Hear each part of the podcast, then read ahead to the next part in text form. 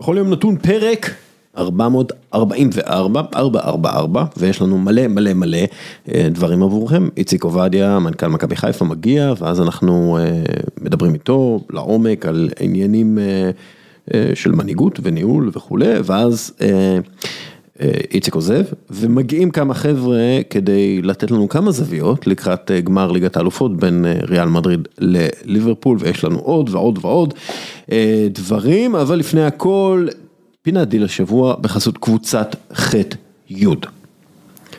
אז השבוע קיליאן אמבפה חתם על חוזה חדש בפריס סן ג'מאן לשלוש שנים והופצו הרבה מאוד מספרים ונתונים על כמה הוא ירוויח. קצת חקירה לתוך העניין, אה, מה שנקרא עשויה ללמד מדוע יש כל כך הרבה גרסאות לכמה הוא ירוויח או כמה הוא מרוויח או כמה הוא ירוויח יותר בפריס סן ג'מאן מאשר בריאל מדריד וכולי. ההערכות המבוססות הן שבשלוש השנים הבאות הוא ירוויח 50 מיליון יורו נטו בשנה ועוד אה, בונוס אה, חתימה של 100 מיליון יורו שצפוי להתחלק לשלוש שנים ויעמוד על כ-33 מיליון יורו נטו בשנה. אה, בנוסף, הוא גם צפוי לקבל בונוסים והרבה מאוד כסף דרך מה שמכונה זכויות תדמית. זכויות תדמית זה שהוא מקבל הרבה... או את כל האחוזים מכל מכירה של מוצר על שמו, הוא גם יקבל אחוזים מהסכמי חסות מסוימים ועוד. כלומר, מאוד יכול להיות שקיליאן אמבפה יקבל מפריס סן ג'רמן כ-100 מיליון יורו בעונה נטו. איך? שוב. שכר בסיס של 50 מיליון יורו נטו, 33 מיליון יורו נטו בבונוס חתימה, אה, זה כבר 83 מיליון יורו, ואז עוד כמה מיליונים טובים בבונוסים וזכויות תדמית, וזה מגיע ל-100 מיליון יורו. נאסר אל-חליפי, יושב ראש פריס סן ג'מאן, אה, אמר שריאל מדריד הציע לו בדיוק את אותו חבילת שכר. אבל בוא נאמר שאני בספק, בספק גדול. הקטרים משקרים לגבי הדברים האלה כל הזמן. השכר שלהם בפה זה הולך להיות השכר הגבוה ביותר בכדורגל העולמי, by far. כמו שאומרים, השכר הכי גבוה עד החתימה אה, הזו הייתה של חברו של אמבפה לקבוצה, נעימר, שלפי הנתונים שיש בידי הבקרה התקציבית של הליגה הצרפתית, מרוויח בסביבות 4 אה, מיליון יורו בחודש, כלומר בסביבות 48-49 מיליון יורו בשנה, כמעט 50 מיליון אה, יורו, כשאנחנו מדברים על בונוסים וכל מיני דברים אחרים. לפי פורבס, ליאו מסי הוא הכדורגלן המכניס ביותר בשנה האחרונה, עם הכנסה של 121 מיליון יורו משכר וחסויות, הרוב משכר, כ-50 אה, מיליון יורו מחסויות. אמבפה מכניס כ-15 מיליון יורו מחסויות, כך שגם אה, בלי שדרוג משמעותי מחסויות, הוא צפוי להכניס סכום מאוד דומה לזה שמסי מכניס. בשנה שבה הוא השחקן, הספורטאי הכי מכניס בעולם. בעצם הם בפה הפך עם החתימה על החוזה הזה, הפך לספורטאי שמכניס הכי הרבה כסף בעולם. הספורטאי שמכניס הכי הרבה כסף בעולם, לא רק הכדורגלן. הערכה זהירה שלי, אמבפה יחתום בקרוב על חוזה עתק, פרטיים, עם חברות קטריות למיניהן, קטר איירווייז או חברות אה, נדל"ן קטריות או הבנק האסלאמי הראשון של קטר, כאלה. אגב, המחיר של אמבפה עלה השבוע מ-180 מיליון יורו, ששילמה, שזה מה שפריז שילמה על השחקן למונקו ב-2017, ל-215 מיליון יורו, כי לפי סעיף בחוזה עם מונקו, אם אמבפה מעריך את החוזה בפריז, מונקו מקבלת 35 מיליון יורו נוספים. אז רגע, אני מוציא מחשבון, כמה פריז סן ג'מאן השקיע ב... אמבפה עד עכשיו וכמה היא עוד תשקיע, אז ככה, 215 מיליון יורו ועוד שכר של 130 אה, מיליון יורו אה, מאז שהוא הגיע, ועוד בשמרנות בערך 300 מיליון יורו בשלוש שנים הבאות, פלוס מיסים, כמעט מיליארד יורו, מיליארד יורו על שחקן אחד. אמבפה הוא בעצם השחקן ששווה מיליארד יורו. תאמרו, זאת, זאת, זאת תוצאה מופקרת והזויה וכולי וכולי. אה, ומה יהיה עם התלונה הרשמית של הליגה על החוזה שלהם בפה? התלונה לרשויות הצרפתיות לליגה התלוננה על הרשויות הצרפתיות, תיזרק לפח. כי עמנואל מקרון, הנשיא של צרפת, ייעץ לאמבפה ולמשפחה שלו להישאר בפריז. והצרפתים סוג של לוקחים קרדיט על ההישארות של אמבפה בפריז, מעללים את הפטריוטיות שלו, סבבה. אה, קשה להאמין שמשהו יקרה עם זה בוופא. בעונה שעברה פריז סן ג'רמן הפסידה יותר מ-224 מיליון יורו רשמית. זה לא גרר שום תגובה מוופא ששינתה את הפייר פליי הפיננסי כדי שיהיה נוח יותר לפריז סן ג'רמן. כעת לא הולכת להיות הגבלה על הפסדים, או אה, סנקציות חמורות מדי על הפסדים. ובקרוב תהיה הגבלה מסוימת על תשלום שכר. מדברים על כך שקבוצות לא יוכלו לשלם לשחקנים יותר מ-70% מההכנסות העצמאיות שלהן. אבל מה זה הכנסות עצמאיות של קבוצה בבעלות קטרית? האם הסכם חסות עצום עם רשות התיירות של קטר נחשב להכנסה עצמאית? האם הסכם חסות אדיר של חברת הטלקומוניקציה הלאומית של קטר עם אה, פריס סן ג'רמן הוא הכנסה עצמאית? האם אמבפה יוכל לקבל את הכסף שהבטיחו לו בקטר, בכלל דרך הסכמי חסות פרטיים עם כל מיני חברות קטריות? למה לא בעצם? בקיצור בולשיט, כל סוג של רגולציה שמטרתה הייתה להפוך את הכדורגל לכלכלה שפויה יותר, נכשלה. וזה הרבה בגלל שהרגולציה של וופא היא פשוט רגולציה גרועה. אגב, למה לוופא חשוב שלפריס סן ג'מאן יהיה נוח עם הפייר פליי החדש? כי נחשו מי מעביר הרבה מאוד כסף לוופא דרך הסכמי חסות והסכמי זכויות שידור. נכון מאוד, קטר. ומי יושב ראש ארגון המועדונים הגדול באירופה שמנהל את ליגת האלופות ביחד עם וופא? נכון מאוד, נאסר אל חליפי, כלומר קטר. הקיצר, אין סיכוי שיעשו משהו נגד קטר, או ההסכם הזה עם אמבפה. קטר הוציאה כסף מהכיס כדי להכניס לתוכו אה, את הכדורגל האירופאי. הם הוציאו כסף מהכיס כדי שיהיה מקום בכיס שלהם לכדורגל האירופי. ולסיכום, ההסכם עם אה, אמבפה הוא המשך ישיר של מגמה ברורה. יש קבוצות בבעלות נסיכויות, נסיכויות, אה, כאילו אוליגרכים, אה, מיליארדרים, שלא אכפת להם לאבד כסף, מסיבות אסטרטגיות או לאומיות. ויש מועדונים שצריכים לחיות לפי היכולות הטבעיות שלהם. זה יוצר מצב בלתי אפשרי באירופה כולה, שבקרוב, ככה זה מרגיש, תיראה כמו הליגה הצרפתית. מה זה אומר להיראות כמו הליגה הצרפתית? תראו את זה. תקציב השכר של פריס סן ג'מאן, העונה עמד על 629 מיליון יורו ברוטו.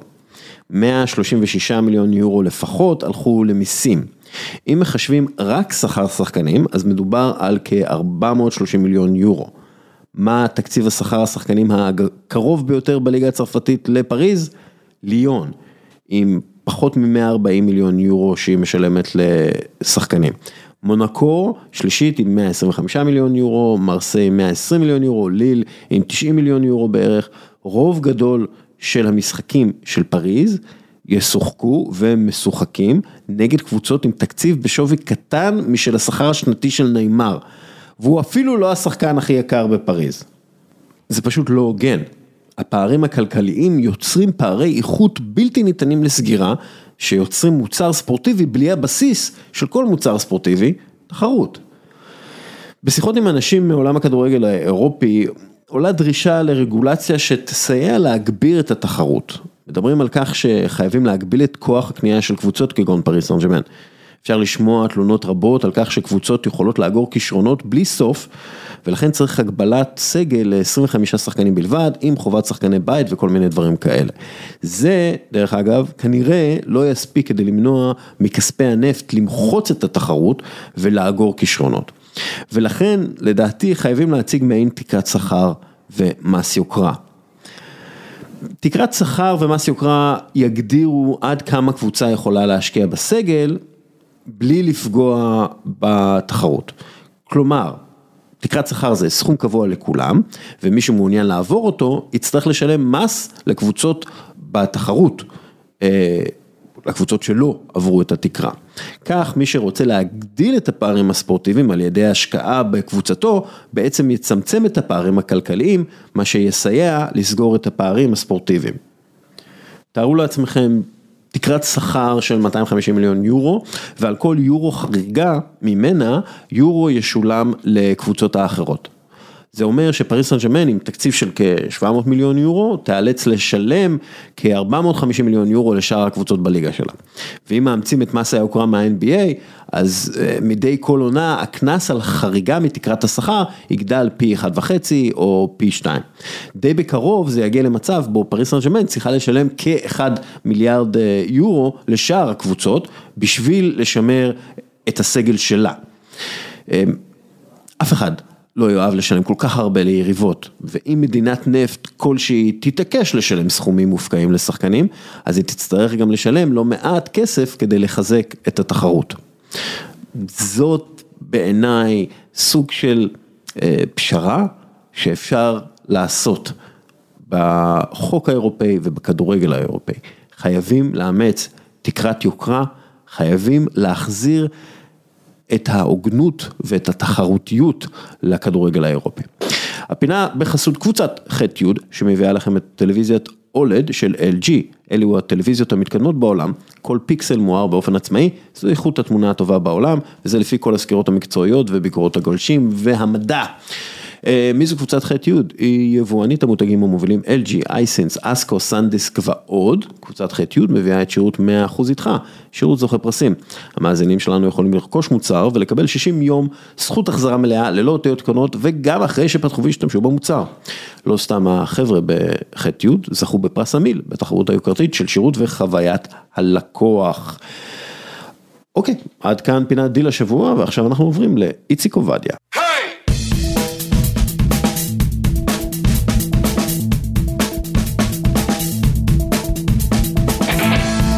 איציק עובדיה, בן 49, היה שחקן מכבי שעריים עד גיל 22, נכון? עד פציעה קשה, כן. פציעה קשה, ואז היה מאמן של היריבה הגדולה, הפועל מרמורק. שלב יותר מאוחר קצת, כן.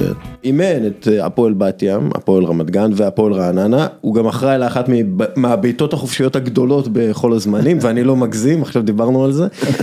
עבד במכבי תל אביב במשך כמה שנים, אה, עובדיה אה, עבד בשנים האחרונות עם הנוער של ישראל ובכלל, מחלקות נוער, אה, הכשיר עשרות מאמנים בקורסים, עבד בנבחרת הצעירה, ואז אחרי תקופה כמנכ"ל החברה העירונית ברחובות, הגיע לנהל את מחלקת הנוער של מכבי חיפה. ולאחרונה מונה למנכ"ל הקבוצה במקום אסף בן דב. לעובדיה תואר ראשון במנהל עסקים, עובד עכשיו על תואר שני, נכון? עובד או בדיוק סיימנו, זהו, יש כבר תואר שני. יש כבר תואר שני. לימודי משפט, מה שנקרא. עוד מעט דוקטור. לא, לא אה, דיברנו על זה. משאירים לחברים את הדוקטור. ובמהלך השנים באמת עבר עשרות קורסים והשתלמויות בחו"ל של אה, פיתוח שחקנים ועבד המון עם... אה, עם, עם הכדורגלנים שכולנו מכירים, אין ספק שמדובר באחד מאנשי הכדורגל הבכירים בכדורגל הישראלי, איציק עובדיה, מה המצב? מצוין, הכל טוב. בוקר טוב. בוקר אור. ניב נחליאלי? שלום. אה, אני רוצה להתחיל את השאלה, איתה אני מתחיל בכל פודקאסט, אני רוצה להתחיל איתך עם השאלה הזאת, מה זו מנהיגות עבורך? קודם כל שאלה ענקית, בגדול אם ננסה ל... לענות על זה במשפט אחד, זה היכולת להניע אנשים שלא מתוך סמכות. זאת אומרת, היכולת שלך להשפיע על אנשים, להשפיע על משהו. לסחוף אחריך אנשים, להוביל אנשים, דרך המנהיגות, אבל לא מתוך סמכות. אף אחד לא נתן לך את זה, זה לא משהו שקיבלת, זה לא משהו שחייבים לשתף איתו פעולה, מנהיגות זו הובלה שלא מתוך סמכות. זה משהו שלומדים, או זה משהו שהיה לך טבעי גם בתור שחקן במכבי שעריים? אני חושב שזה משהו שהוא אה, מולד, יש היום תיאוריות כאלה ואחרות שאומרות שזה משהו שאפשר לפתח. אה, אני סקפטי לגבי זה, אני חושב שאפשר לשפר את זה, זה מיומנות נרכשת, אבל אתה צריך שיהיה לך את הבסיס. אם באישיות שלך אין מאפיין של מנהיגות, זה לא משהו שיהפוך אותך למנהיג מוביל, אה, העשרה כזאת או העשרה אחרת. אה, אז כן, אני מצאתי את עצמי גם, גם כשחקן כדורגל צעיר, גם במקומות אחרים שהייתי, בשלבים שונים של מעגל העבודה שלי. אה, במקומות שהובלתי תהליכים ממקום של מנהיגות ולא מתוך סמכות. אה, הסמכות הגיעה בשלבים מאוחרים יותר, כי המנהיגות הזאת לפעמים, בחלק מהמקרים, לפחות במקרה שלי, הופכת למושג שנקרא ניהול, ששם אתה עושה את אותם דברים, אבל מתוך סמכות. אפשר לדבר על הדרכים עצמם של איך לעשות בניהול, אבל... אנחנו על זה נדבר. אני רוצה להשמיע לך קודם כל משהו. אמ, אבישי קליין הוא אה, אוהד מכבי חיפה שהיה בטדי, בגמר הגביע. עכשיו זה לא תלונה למכבי חיפה, אבל זה קצת נותן את ה... נגיד את החוויה של האוהד הישראלי, שאני חושב שהרבה מאוד אנשים שמנהלים את הכדורגל לא כל כך מבינים אותה. ואני בכלל לא מדבר על העניין של השוטרים ואלימות השוטרים וכולי, זה פשוט עניין של מה קורה בתוך האצטדיון, אה, זה משהו שהוא שלח לי עכשיו. היי אוריאל, אה, אני רוצה להעלות בפניך את מה שקרה אתמול באירוע הגמר שנוהל על ידי ההתאחדות לכדורגל בישראל והיחס המבזה שלהם לאוהד הממוצע. בהיותי אוהד מכבי חיפה ישבתי ביציע הדרומי, אה, נכנסנו הכל היה מסודר, הכל היה יפה, היה פנזון, היה נחמד. נכנסנו ליציע כ-40 דקות לפני תחילת המשחק, ישבנו אה, ביציע הדרומי, יותר לכיוון היציע של באר שבע. אה, יציע שלנו אכלס קרוב ל-7,000-8,000 אוהדים, משהו בסגנון הזה. אה, רבע שעה לפני תחילת המשחק, רצינו לשתות משהו, ירדנו למזנון, ראינו שיש רק קולה, עברנו מזנון מזנון, אין מים. רק קולה, גם זירו בקושי היה בחלק מהמזנונים, בסדר, לקחנו זירו. חבר אחר שרצה ללכת חמש דקות לפני תחילה המשחק לשתות, נזכר שהוא צמא, ירד למזנונים, הוא אומר, הוא אומר גם אין זירו, אין קולה, אין כלום. מה שמסתבר, ירדנו במחצית, סגרו את המזנונים, השאירו מזנון אחד, בדיעבד מסתבר שהשאירו מזנון אחד כי כבר לא היה מה למכור. לא היה מה לתת. איך בשנת 2022, איצטדיון כדורגל שמחשיב את עצמו, ההתאחדות מחשיבה אותו כאיצטדיון אה, שיכול לארח גמר גביע, אין מים, אין שתייה, 120 דקות פנדלים, אנחנו צמאים, אין מה לשתות, מדי פעם שחררו בקבוק פה, בקבוק שם, בואו לא נדבר על זה שהוא לא היה ברמה כזאת שמתאים לשלם עליו עשרה שקלים. איך בשנת 2022 קורה דבר כזה? איך אוהד כדורגל יכול להגיע לאירוע גמר שמתפארים בהתאחדות, שמתפארים על הארגון שלו, על האיכות שלו, אוהד מגיע, אין שתייה, בואו לא נדבר על האיצטדיון עצמו, שירותים, שלוליות של שתן, לא במחצית, בתחילת משחק, כן. בתחילת משחק אוהד רוצה... יש, יש עוד אה, כמה דקות לתלונות האלה, זה, וזה באמת חוויית אה, לקוח נוראית. עכשיו, שוב, זה לא אשמתכם, מן הסתם אתם לא אחראים לזה, אבל בוא נגיד שהרבה מהחוויה של אוהד הכדורגל הישראלי היא כזו. בוא, בוא, בוא נדבר על זה שנייה אחת במאקרו, בסדר? אנחנו נמצאים אה, כאן בערך, אני חושב, קו אווירי 200-300 מטר מהבימה. אף אחד מאיתנו, אנחנו שלושה פה בחדר, לא מעלה על דעתו שסצנריו כזה יכול לקרות בבימה, נכון? זה לא קורה. כן. מארחים אה, את הקהל בבימה בצורה אה, תרבותית, אה, איכותית, וחוויית הלקוח שלנו לצערי, כאנשים שאוהדים כדורגל, היא פחות טובה ממה שמקובל גם באירופה, במדינות מובילות, שכדורגל הוא באמת חלק מהתרבות המקומית. זה העבודה שלנו, זה תפקיד, אנחנו צריכים להבין, אנחנו, אה, צריכים להבין, גם, אה, גם בהתאחדות לכדורגל, גם במינהלת, את החשיבות אה, שיש היום ביחס לאוהדים שהם בעלי עניין, יש יותר ויותר משפחות, יותר ויותר נשים, יותר ויותר ילדים שמעורבים במשחק הזה. נגמרו הימים שיכולת להגיע ליציע ו... או היו צריכים להיגמר ימים שיכולת להגיע ליציע ואין בו שירותים ראויים. ואין בו שירותי אה, מזנון כאלה או אחרים באיכות טובה. אה, אני לא רוצה להצטדק מהמקום של מכבי חיפה, ואנחנו עובדים בזה. זו העבודה שלנו כדי לתת מענה אה, לדבר הזה.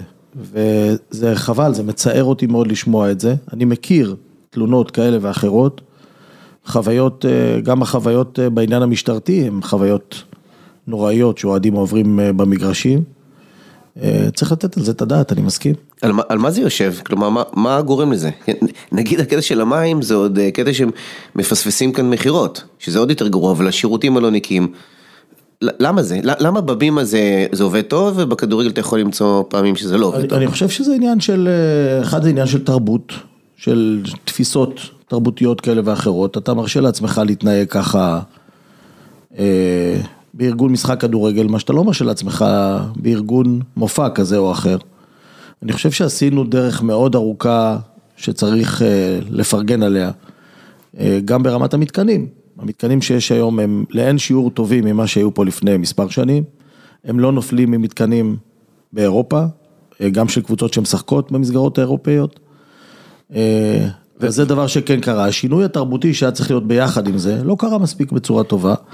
אני חושב שכן יש בחלק מהמשחקים אירוח טוב, איכותי, עם יחס טוב לאוהדים, ויש משחקים שלא, וזה היה משחק שהוא לא. תראה, אני, אני הרבה אה, שנים הייתי הולך למשחקים, אבל בתור אה, עיתונאי, אז הייתי מגיע ליציע העיתונות, ו, וזה כאילו, אתה יודע, זה שונה לחלוטין, זו חוויה שונה. והחלטתי שמדי פעם אני אלך כאוהד, כדי לראות, אתה יודע, איך האנשים אה, סובלים. תשמע, זה לעמוד בתור, הרבה. זה להיות, אה, לפעמים אתה מרגיש קצת כמו פרה. כאילו שדוחפים אותך לכל מיני מקומות, אה, שוטרים עם סוסים, עם אלות, זה לא, זה לא, עכשיו, אז אני לא מדבר בכלל על, על מה שקורה בתוך האצטדיון והקללות והאגרסיביות והרוב הגברי מאוד מאוד, שאני לא יודע כמה אני רוצה לחשוף ילד שלי ל, ל, לדבר הזה, אבל אני פשוט חושב על, בואנה, להיות אבא לשני ילדים.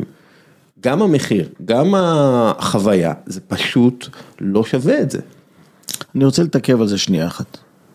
אה, אני חושב שהמשחק הכי, בהיבט הזה, המשחק הכי משמעותי שהיה העונה בליגת העל, אה, זה משחק בסמי עופר, מכבי חיפה נגד נוף הגליל, משחק אה, אחר הצהריים ביום שבת, כן. השעה חמש, איצטדיון מלא, מאוד צבעוני, מאוד ססגוני, עם פעילות מחוץ לאיצטדיון הכי קרוב לאירופה שאפשר לעלות על הדעת. אין מישהו שהיה במשחק הזה כאוהד, שעבר חוויה שם שהיא לא טובה, כן. למעט התוצאה לדעתי שנגמרה אחת-אחת, אבל מבחינת, מבחינת המסביב, ויש כבר הרבה מאוד אנשים שמגיעים לכדורגל בגלל המסביב, בגלל האווירה, כן. בגלל האיכות של הדבר הזה. אין לנו מספיק מזה, לצערי, אה, וזה חבל. אני יכול לספר על אה, חוויה אישית שלי, נסעתי אמ, במסגרת scouting שעשיתי לנבחרת בתקופת אלישע לוי, נסעתי לראות את אה, נבחרת אלבניה משחקת באיטליה, בפלרמו, נגד אה, נבחרת איטליה. פלרמו זה איצטדיון מאוד מאוד ישן, מכיל למעלה מ-40 אלף צופים, אבל מאוד ישן, הם רגילים להוציא את המשחקים האלה לכל מיני ערים מסביב. כן, באיטליה. ואז טסתי לרומא ומרומא לפלרמו ואירחו אותי באופן אישי מאוד יפה, אבל אני כל הזמן התעניינתי במה קורה מסביב. ואיצטדיון מאוד ישן, שפשוט הכשירו אותו לדבר הזה. עשו שם מהלכים מדהימים מבחינת התנועה, היכולת להכיל, כל מה שאמרתי קודם, שירותים ושירותים ניידים והכל מאוד איכותי ואנחנו לא שם, צריכים לשפר את זה, אני מסכים. יש משבר מנהיגות בכדורגל הישראלי? אני לא יודע אם לקרוא לזה משבר מנהיגות, אני חושב שכולנו צריכים להבין שאנחנו צריכים לעשות קפיצת מדרגה גם בעניין הזה. אני חושב שבחלק מהדברים השתפרנו, וכמו בכל דבר אחר שאני מתייחס אליו, תמיד יש לאן לשאוף, אז פה בטח ובטח יש מה לשפר. עכשיו, נלך שנייה למכבי חיפה, אני שמעתי הרבה תלונות מאוהדים על מרצ'נדייז וכרטיסים, ושלא תמיד יש, ו...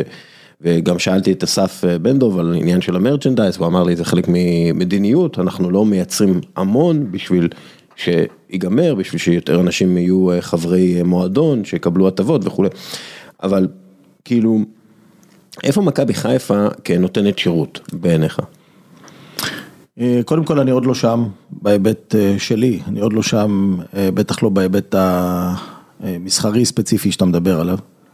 אני אהיה גם שם, אבל אני לא שם.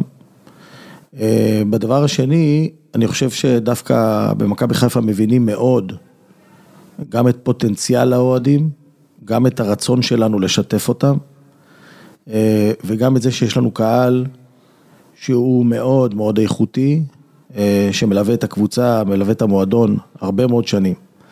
לשאלתך, אה, אתה יודע, יש כל מיני סיפורים, אני לא הייתי שם, אני רק בשנתיים האחרונות במכבי חיפה, יש הרבה מאוד סיפורים, גם סביב סמי עופר, שבהתחלה הוחלט לעשות איצטדיון של 30 אלף צופים, אז אמרו, מי יהיה ב-30 אלף צופים?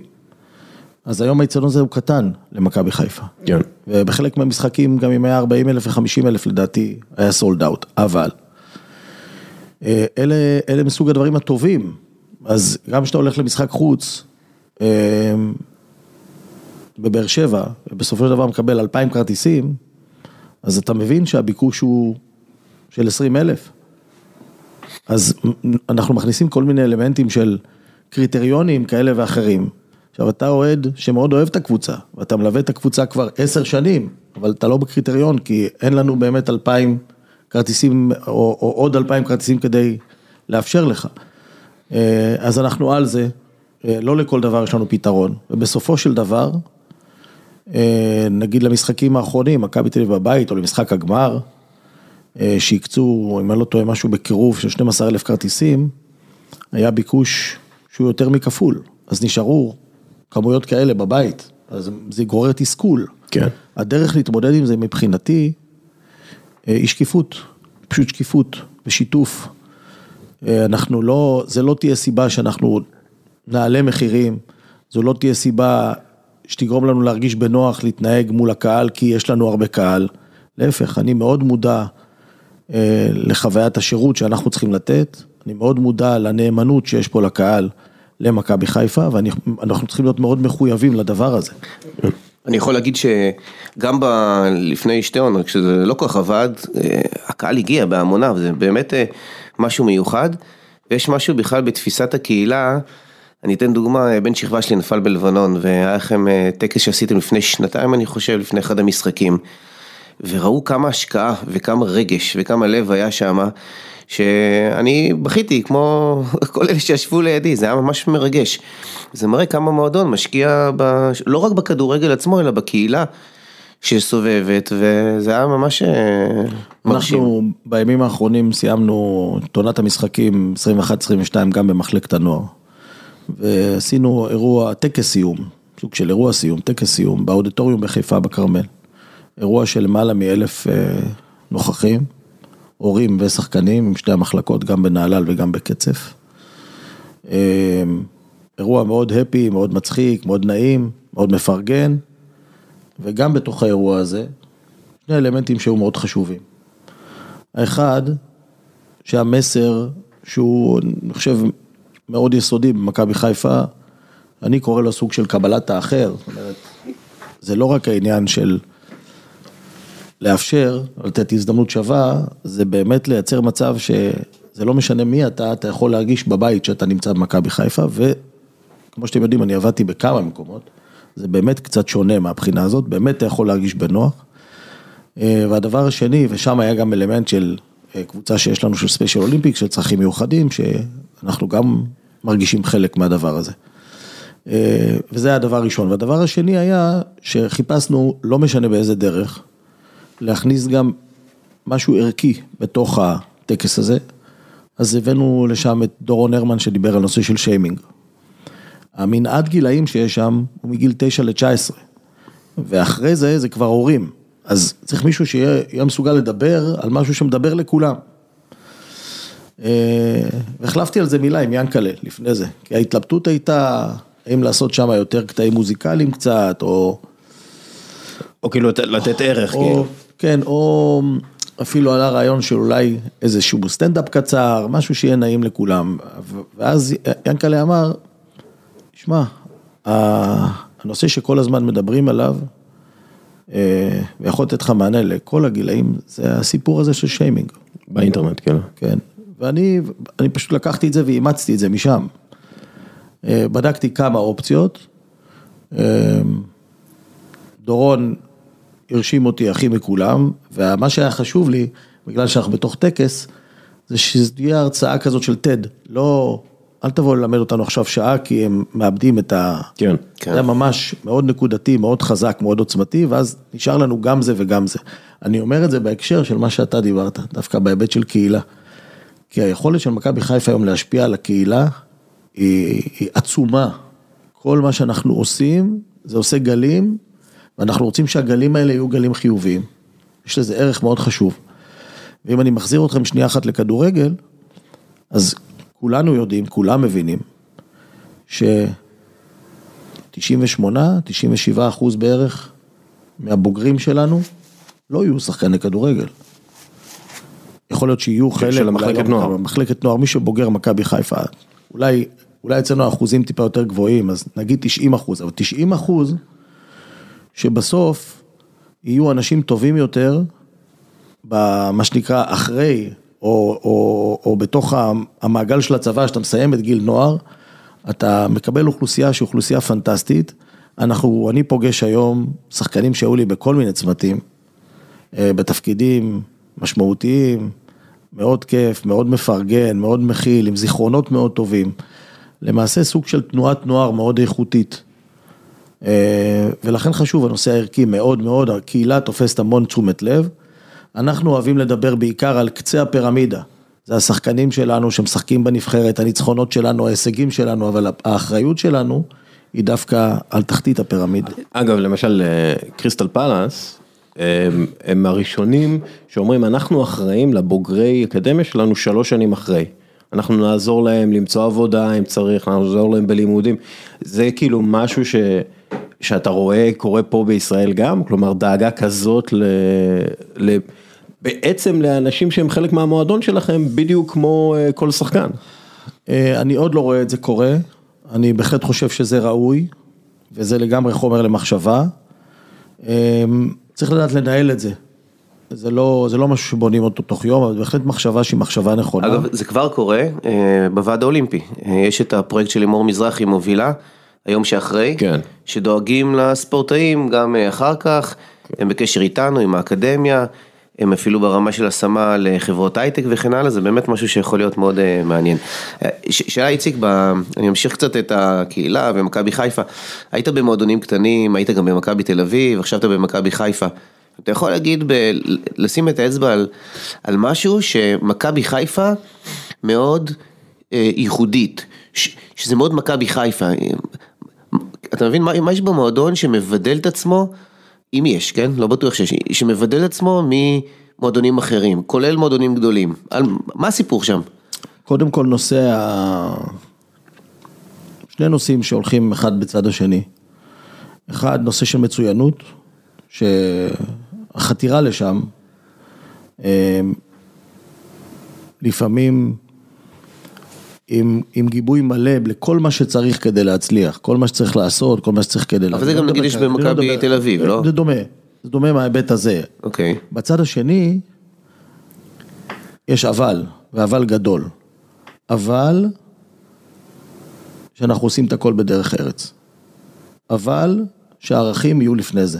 אבל, בלי לאבד את הראש. אבל, כל הזמן יהיה איזה אבל כזה, שמחזיר אותך למציאות שאתה, זה בסדר שתהיה הישגי, אתה צריך להיות שם, תעשה את זה בדרך שלנו. והדרך שלנו, המכבי חיפה הזה, אה, ש, שאני לא מכיר את זה כמה שנים אחורה, כן? זה גם החשיפה שלי, גם ההיכרות שלי עם, עם ינקלה שחר, היא לא רבת שנים. משלב שאני מכיר את זה, זה באג'נדה לגמרי של תהיה הוגן, שמור על הכללים, אל תתבכיין, עזוב את השופטים, כאילו כל מיני כאלה, שגם על חשבון תוצאה, לא יקרה כלום. אתה. חושב, אתה חושב שעומדים בערכים האלה? אתה- אם אתה שואל אותי על מחלקת הנוער, אני עונה בוודאות, כן, חד משמעיים, סימן קריאה. אה, אני חושב שיש הבדל בין קבוצות מחלקת נוער, בתפיסה, בין קבוצות מחלקת נוער, הישגיות ככל שיהיו, אה, לבין קבוצה בוגרת שרוצה להתמודד על אליפות ולרוץ לליגת אלופות, יש פה, יש פה פערים, אבל אני חושב שגם שם הציפייה היא שאנחנו נהיה בפייר פליי של המשחק. אני רוצה שנייה, האמת היא, קצת לדבר גם במקרו על העניין הזה של נוער ולהכניס נוער לתוך הקבוצה הבוגרת ו, ובעצם אתה יודע איזשהו אה, מודל בריא לכדורגל הישראלי כולו, כלומר מגדלים שחקנים, נותנים להם לשחק, מוכרים אותם לחו"ל, כמו כל מדינה בסדר גודל שלנו, אז ככה זה אמור להיות. אבל אז אני מסתכל על הנתונים אה, של שיעור הדקות של שחקני נוער בקבוצה שלהם. אז למשל, אה, אצל הכי, הקבוצות שהכי משתפות נוער זה 68 אחוז, לפעמים 70 אחוז. בישראל, מכבי תל אביב מובילה את הרשימה, 34 אחוז מדקות המשחק הלכו לשחקני בית. אה, הפועל תל אביב שנייה, 33 אחוז, ומ"ס אשדוד, בוא נגיד שהמטרה שלהם זה באמת אה, למכור כמה שיותר, 30 אחוז.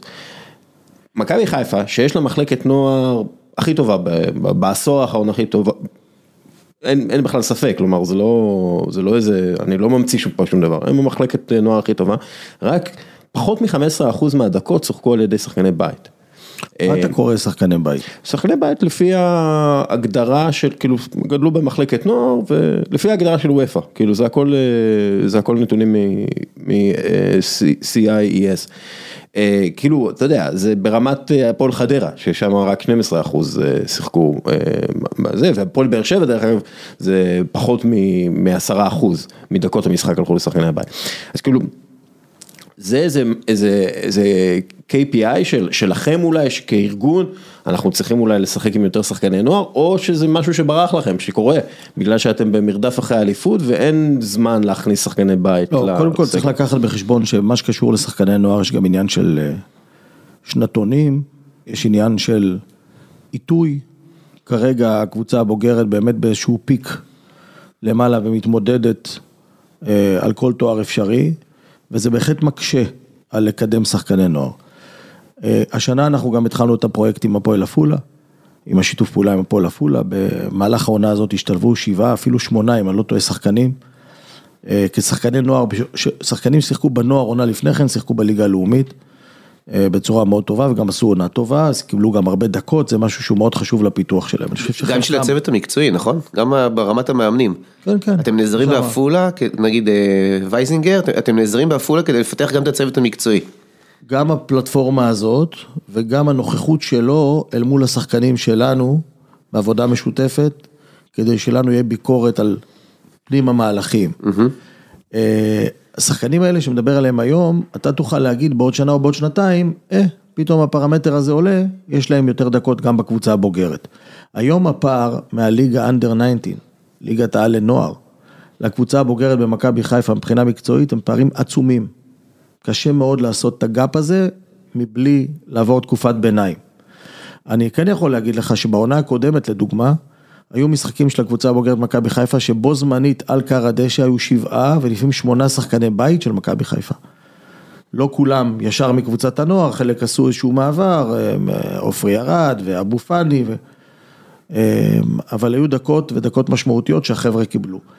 שוב, מתוך החלטה מושכלת, אה, לצורך העניין, מוזי יצא לנוף הגליל, סתיו נחמני יצא לנוף הגליל, כאלה שיותר התאימו לליגת העל. יצאו שבעה או שמונה שחקנים לעפולה, חלק מהתהליך. אה, לפעמים על לשלב שחקן נוער, זה לא צריך להיות משהו שהוא לנראות שלו.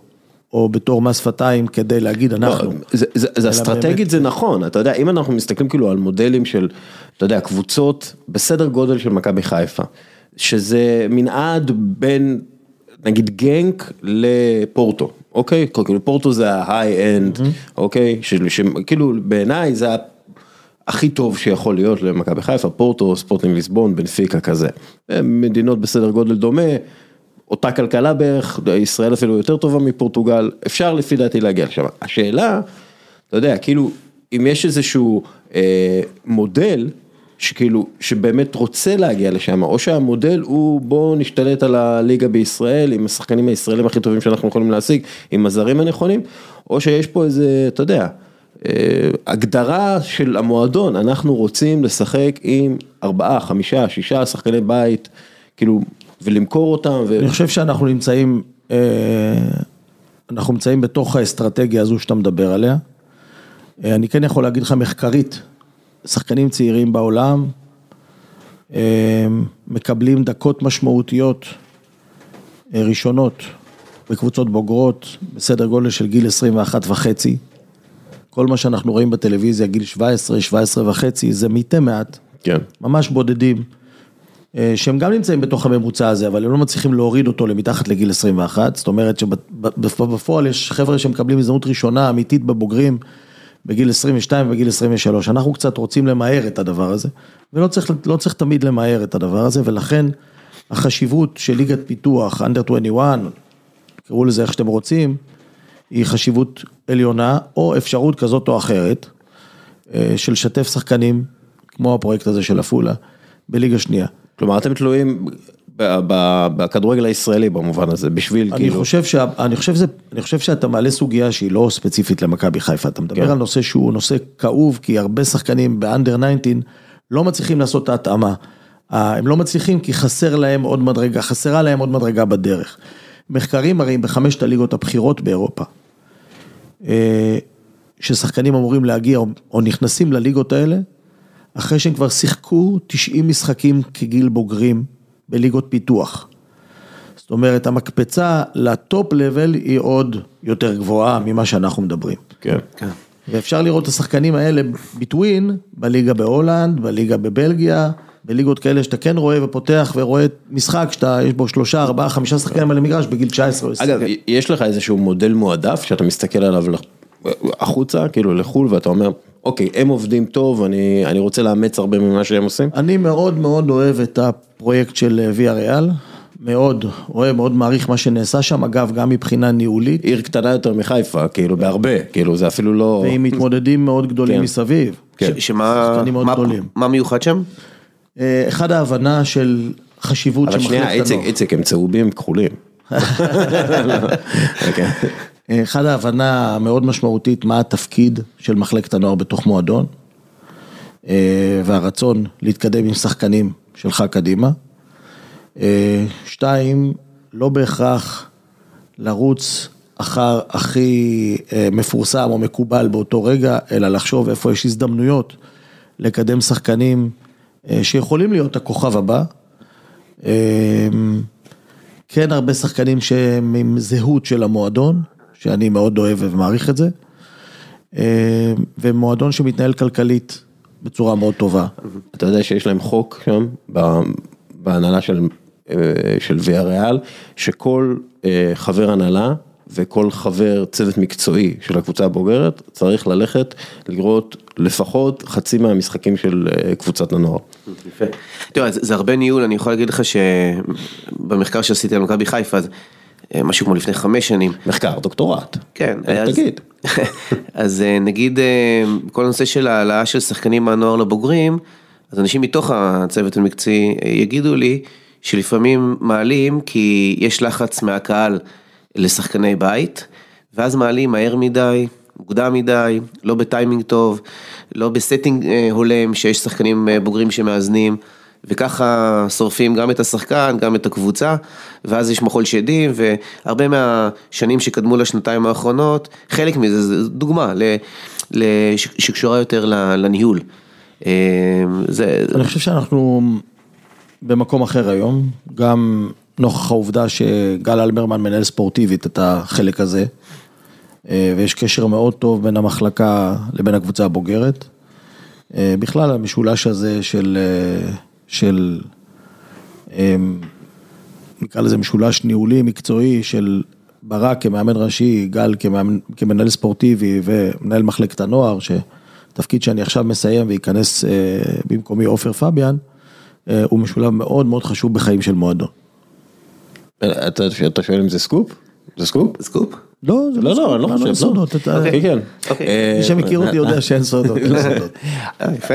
אגב, כאילו מכבי חיפה עשתה באמת קפיצת מדרגה בלי לשנות בעלים, בלי לשנות אה, מנכ"ל, אה, כאילו הכל, הכל נשאר במקום. זה, זה, הקפיצת מדרגה המקצועית הזאת זה, זה, זה ברק או כאילו שילוב מופלא, כאילו אתה יודע איך לה- אתה להסביר מדבר לי? עכשיו תוצאתית, כן, מבחינת תוצאתי, הישגים. מבחינת הישגים. אה, קודם כל לא החליפו בעלים וטוב שכך. אני חושב שאין, זה, זה מודל שאפשר לדבר עליו בכדורגל האירופאי אה, המקום הזה של, של ינקל עוזי ועכשיו גם אור תופסים בתוך הניהול הזה של המועדון, הוא מקום מאוד משמעותי. אני חושב שזה עניין של טיימינג, ברור שלברק ולצוות שלו יש את החלק שלהם. גל שכבר עשה כמה צעדים בתוך המועדון, שזה גם מסלול שהוא, שאני מאוד מעריך אותו. הקומבינציה הזאת ביחד, עם איתור נכון של שחקנים וחדר הלבשה מאוד חיובי, יוצרים פה רצף שהוא מאוד משמעותי. אבל זה לא הכובע שלי, זאת אומרת, אני לא, זה לא שם, שלהם, זה קרדיט שלהם. אני חושב שמחלקת הנוער עבר מהפכה מאוד מאוד חיובית בשנתיים האלה. מה? גם תהליכים מתודיים מאוד חשובים, הן בהיבט של תפיסת המשחק, איך המועדון רוצה שהקבוצות שלו ייראו. מה, כאילו סגנון מכבי חיפה? סגנון, כן, ממש. סגנון אחיד. מה הסגנון של מכבי חיפה? מאגר אימונים. עטר, ברקוביץ'. אנחנו רוצים, היינו רוצים לראות שהקבוצות שלנו משחקות עם הרבה זמן בכדור, מחזיקות. כאילו פוזיישן פוטבול, כאילו. 60-70 אחוז מהזמן בכדור.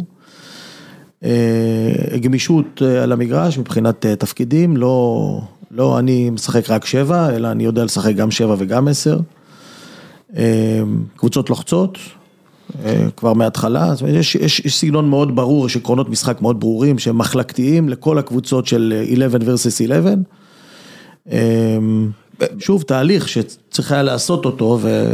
אתה יודע, היה, אתה עשית המון השתלמויות בחו"ל, מחלקות נוער, בכלל. יש איזה משהו שראית במקום באירופה, שאמרת, טוב, אני חייב להביא למכבי חיפה? אני לפני קצת פחות מ... אני יודע, אולי 7-8 שנים הייתי בוולסבורג. ראיתי מודל שמאוד עניין אותי, עבדתי בצורה די דומה, אבל טוויסט אחד ששינה שם את הסיפור, שמעבר למערך האימון, נקרא לזה, מעבר לתוכנית השנתית ולמערך האימון השבועי, הם הכניסו עוד אלמנט של מטרות דו-שבועיות. זה מודל שלקחתי משם. ואז בכל דבר שאתה עושה, סליחה, דו-חודשיות, בכל דבר שאתה עושה יש לך חודשיים קדימה. בוא נדבר רגע, תבחר לך שישה, שבעה, שמונה נושאים, אתה המאמן של הקבוצה, תבחר לך שישה, שבעה נושאים, שנכון יהיה לעבוד עליהם כרגע.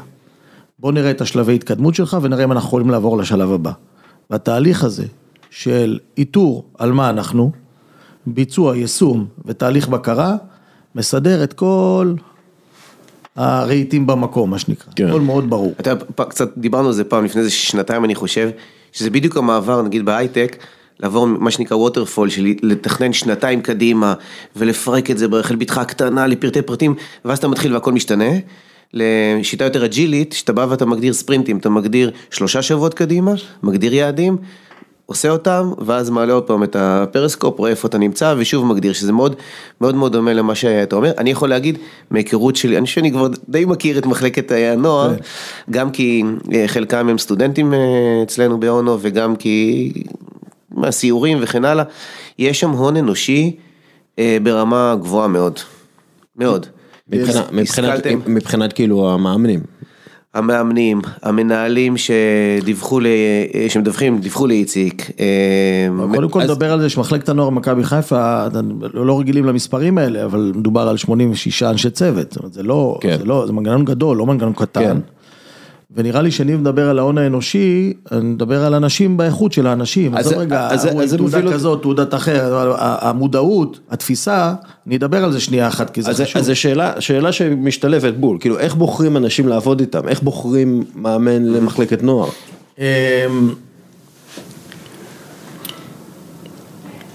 הקריטריון אולי הכי משמעותי שאני חיפשתי אצל אנשים, האחד זה אנושיות. השני זה חריצות, והשלישי זה תודעת, תודעת למידה. זאת אומרת, אם אתה מגיע לעבוד, אנחנו רוצים שתהיה בתודעת למידה. אל תבוא כי אתה יודע, אל תבוא כי אתה רוצה להסביר לנו איך משחקים כדורגל, וגם אנחנו לא נסביר לך, אנחנו בתפיסה כזאת. חריצות, דיברתם... פתיחות ללמידה, ומה הראשון? חריצות, פתיחות ללמידה ואנושיות. אנושיות. למה? כי המודל שאנחנו עובדים הוא מודל שבנוי של, של שלושה עקרונות, העיקרון אומר שהשחקן הוא באמצע וסביבו יש שלושה נקודות, שלוש נקודות שהן מאוד חשובות. אחת זה לייצר environment, הסביבה שלו. אה, ואתה אמור להכיר מה השחקן צריך, כי אתה צריך משהו אחד וניר צריך משהו אחר. לא בגלל כי אתה מגן ימני והוא מגן שמאלי, אלא בגלל שאתה בא מבית חזק והוא לא. אתה בכלל מגיע מתוך חיפה והוא בכלל מגיע מצפת. אז המאמן צריך להכיר בתכונות, אתה, הכפתורי הפעלה שלך הם כאלה של מוטיבציה, של לאתגר אותך דרך מוטיבציה. ואת ניב בכלל מוטיבציה היא, היא יוצרת לו איזשהם חששות מלהגיע למקסם את היכולות שלו. אז הסביבה הזאת היא משהו שהוא מאוד חשוב, אה, וכדי לייצר תחושת שייכות, אני קורא לזה להכות שורשים למטה. כדי לצמוח למעלה, אתה צריך להכות שורשים למטה, ואם אתה לא מרגיש שייך, מחובר, ואתה יכול להיות מחובר דרך המאמן, אז, אז אתה לא יכול לצמוח למעשה. הדבר השני הוא אימונים שהם לפי מאפייני גיל. לא לאמן את הקבוצה כמו קבוצת בוגרים קטנה, או קבוצת בוגרים של צוציקים, לא, הם צריכים דברים אחרים. אמ, ואת כל זה לקחנו, ועל כל זה, את המימד הזה לקחנו והעברנו גם איזושהי טרנספורמציה טכנולוגית. זאת אומרת שהכל מדיד, מה אנחנו עושים, כמה אנחנו רצים, כמה אנחנו מדויקים.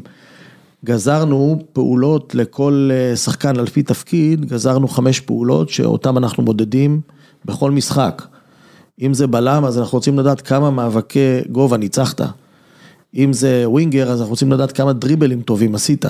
ואז המעקב הזה מאפשר לך לדעת איפה אתה עומד. הדבר השלישי, מבין שלושת העקרונות, זה האינטראקציה בין מאמן לשחקן. ולכן האנושיות זה משהו שמאוד חשוב. כן. כי אנחנו רוצים מאמן שהוא בתפיסה של מחנך, בתפיסה של מנטור, בתפיסה של אה, מדריך, בתפיסה של מורה, כמו מורה בבית ספר. כן. ואגב, וזה, אני רק רוצה לשאול את השאלה, פיתוח, פיתוח, אתה יודע, צעירים בישראל זו עבודה מכובדת? כאילו אתה מדבר פה על משהו שהוא עבודה מכובדת. במכבי חיפה היא עבודה מכובדת, כן. אוקיי, אבל אחת מהבעיות שלנו באופן כללי ב- בישראל זה שזה לא עבודה מכובדת. אתה צודק, אמ, כי לא כולם מבינים את המקום שזה צריך לתפוס, אה, ולא כולם מבינים את ההשקעה המטורפת שמאמן של קבוצת נערים ב', נערים א', נערים ג', צריך לעשות כדי לעשות את העבודה שלו בצורה טובה. אה, ולפעמים זו עבודה שהיא בכלל במשרה מלאה, שצריך להשקיע בזה שעות וללמוד את הטכנולוגיה ולהכיר ולעקוב. אה, אני פחות מתחבר לזה שמאמנים במחלקות נוער עסוקים בלעקוב אחר היריבה. זה לא המשימה שלנו. כן. המשימה שלנו היא לראות איך אנחנו משפרים את עצמנו. לעקוב אחרי ההתפתחות של השחקן עצמו. שלנו, בדיוק, כן, המדדים הם המדדים שלנו. אה, אז זה, זה משהו שמאוד חשוב. המודל הזה, דרך אגב, שדיברתי עליו, הוא תהליך מאוד מעניין שעשו בכדורגל באנגליה. אה, ככל שחלפו השנים, הם פתאום הבינו והפנימו שיש להם יותר ויותר זרים בכדורגל, והם פחות מצליחים לעלות מהאקדמיות, ולא משנה כמה כסף הם משקיעים באקדמיות, כי שם אין, זה המון כסף. אז התהליך שהם עשו, הם, הם התחילו תהליך הכשרה של שמונה שנים. אה, אני חושב שעברו משע, מאז השמונה שנים האלה, היום הם הכי טובים באירופה, כן. בגילאים הצעירים. אני, אני אתן אה, כמה דוגמאות כדי, כמתבונן מהצד, כן, להסביר אה, יותר על מה אתה דיברת עכשיו. אחד זה שאנחנו רואים אימון, וזה ברמה של קבועי זמן של רבע שעה, שיש למאמן בסינכרון עם המנהל המקצועי שלו, הבנה מאוד ברורה מה עושה כל רבע שעה, והכל לפי התוכניות.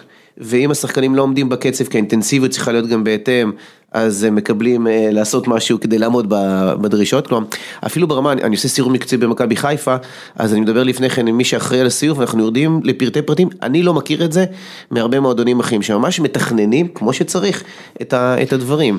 אה, אה, גל, כאילו, כל הניתוח נתונים.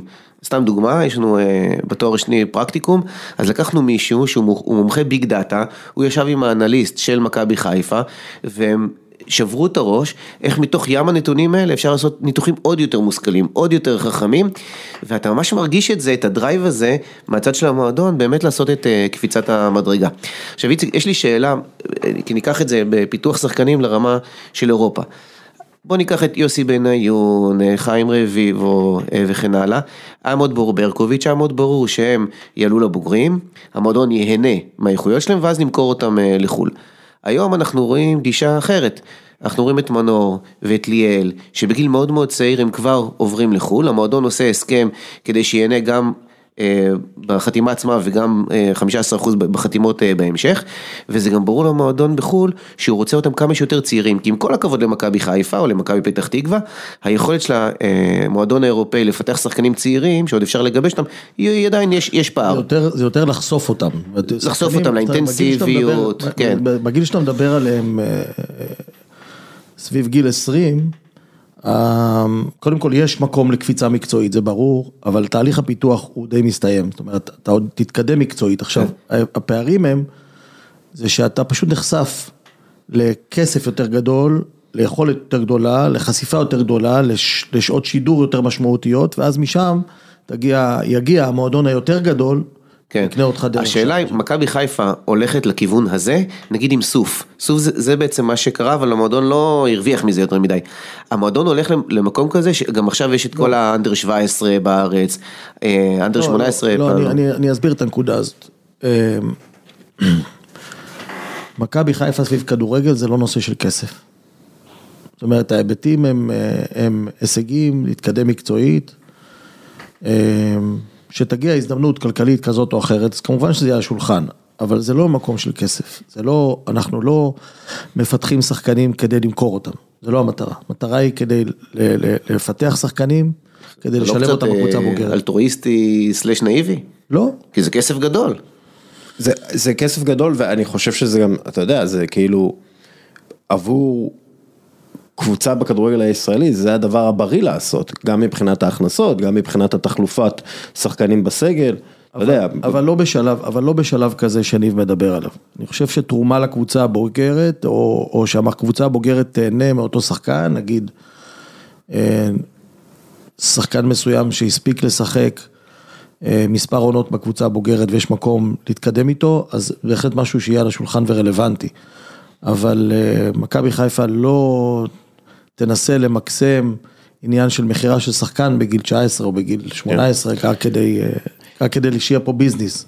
אגב, שאלה באופן כללי, איפה הכדורגל הישראלי, או קבוצת כדורגל כמו מכבי חיפה, איפה הם צריכים להיות בעולם הכדורגל, אתה יודע, שהולך לכיוון הכסף הקטרי ואבו דאבי ופערים עצומים בין חמש הליגות הבכירות לשאר הליגות ובין הפרמייר ליג לשאר העולם בערך, כלומר, איפה הכדורגל הישראלי מוצא את מקומו? תראה, אני חושב שאנחנו נמצאים היום בין הקונפרנס ליג לליגה האירופית. אה, כלומר, ליגה, ליגה 3-2 באירופה, זה ה... כן, ב-level אתה מדבר. לא? זה ה-level, כן, כן, כן, צריכים להיות מצ- מצ- מציאותיים. אה, זה דרך אגב נכון גם לגבי ה... אה, נקרא לזה הבאג'ט, זה לא, אתה יכול להיתקל במועדונים, אה, נגיד אה, אולימפיאקוס עם תקציבים של 60 מיליון יורו. אה, אז איפה. איפה היתרון היחסי של הכדורגל הישראלי? וזה גם משתלב עם איזושהי שאלה שאני רוצה לשאול אותך עוד מעט, אתה יודע, על, על הסגנון הישראלי וה-DNA הישראלי וכולי, אבל איפה, איפה היתרון היחסי של מכבי חיפה מול אולימפיאקוס, מול פורטו, מול אה, קלאב ברוז'? אה, אני- קודם כל אני חושב שיש פה עניין אה, מאוד משמעותי ב- ב- סביב הנושא של מסורת. אה, מכבי חיפה עכשיו נמצאים בתקופה יוצאת מהכלל טובה מבחינה מקצועית. אה, סגל שחקנים, תחלופה שהיא לא מאוד גדולה, אה, ראייה קדימה, מחשבה קדימה, תהליכים ארגוניים אה, מאוד ברורים. אה, אין לך את ה... אפשר לראות זה בהרבה מאוד קבוצות באירופה, בעיקר אה, קפריסין, יוון, שזה הרבה תלוי בניצחתי, הפסדתי, ניצחתי, הפסדתי, כל ההתנהלות סביב המועדון. מכבי חיפה מועדון מאוד יציב מהבחינה הזאת, אה, וזה מהווה יתרון. וכמובן כל הנושא סביב המועדון, כי מכבי חיפה לדעתי עם מאות אלפים של אוהדים בכל המדינה, וזה מדהים לראות את הפניות האלה. אה, אז אני חושב שהמסורת הזאת סביב המועדון היא, היא מאוד חשובה והיא יכולה אה, להיות אחד ההבדלים בין הדוגמאות ששאלת עליהן. אמ, היית חבר באיזושהי ועדה שניסתה למצוא את ה-DNA של הכדורגלן הישראלי, לקבוע איזשהו סגנון לנבחרת, זה תוכנית עבודה, כאילו התחילה כבר, כאילו הייתה כבר תוכנית עבודה וכאילו זה הסתיים הכל כשווילי רוטנשטיינר נכנס ואתה חושב שצריך לעשות את זה שוב, ששוב, ישראלים מאמנים ישראלים ואנשי רוח ישראלים אפילו, יגיעו וידברו על איך נבחרת ישראל צריכה לשחק, איך שחקן נבחרת ישראל צריך להיראות, אה, להישמע, אה, להיות. תראה, פעם, פעם היה נהוג להתייחס לישראל אה, במה שקשור לכדורגל, או לפחות כאלה שבאו לכאן מחו"ל, התייחסו אלינו כאילו אנחנו איזה אה, רפובליקת בננות, שלא מבינים ולא יודעים. היום הידע קיים פה, יש פה מאמנים מתקדמים, יש פה טכנולוגיה שמובילה, זאת אומרת, לוקחים מאיתנו טכנולוגיה לאירופה ולא, הרבה, הרבה מהטכנולוגיה שמשתמשים באירופה זה חברות ישראליות. אה, של הייטק ש, שפיתחו דברים מאוד משמעותיים עבור הכדורגל. אמ, אני כן חושב שיש מקום לשיח, אני לא חושב שצריך להביא מישהו כזה או אחר, חכם ככל שיהיה, שיגיד זאת תפיסת העבודה של הכדורגל הישראלי. אני חושב שזה אסור שזה יהיה, אני חושב שזה צריך להיות שיח משותף, שקשור לאנשים שמובילים פה את הכדורגל, אנשים כמובן שהם נקיים מאינטרסים, אלא לבוא במקום מאוד נקי.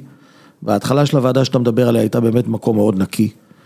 אה, ובאמת טרפו את הקלפים ברגע שבא מישהו ואמר, אני, אני חושב ש... לא חושב, אני אומר, זה צריכה להיות התפיסה. ועכשיו איפה זה עומד? באופן, אני באופן אישי פחות מתחבר לזה.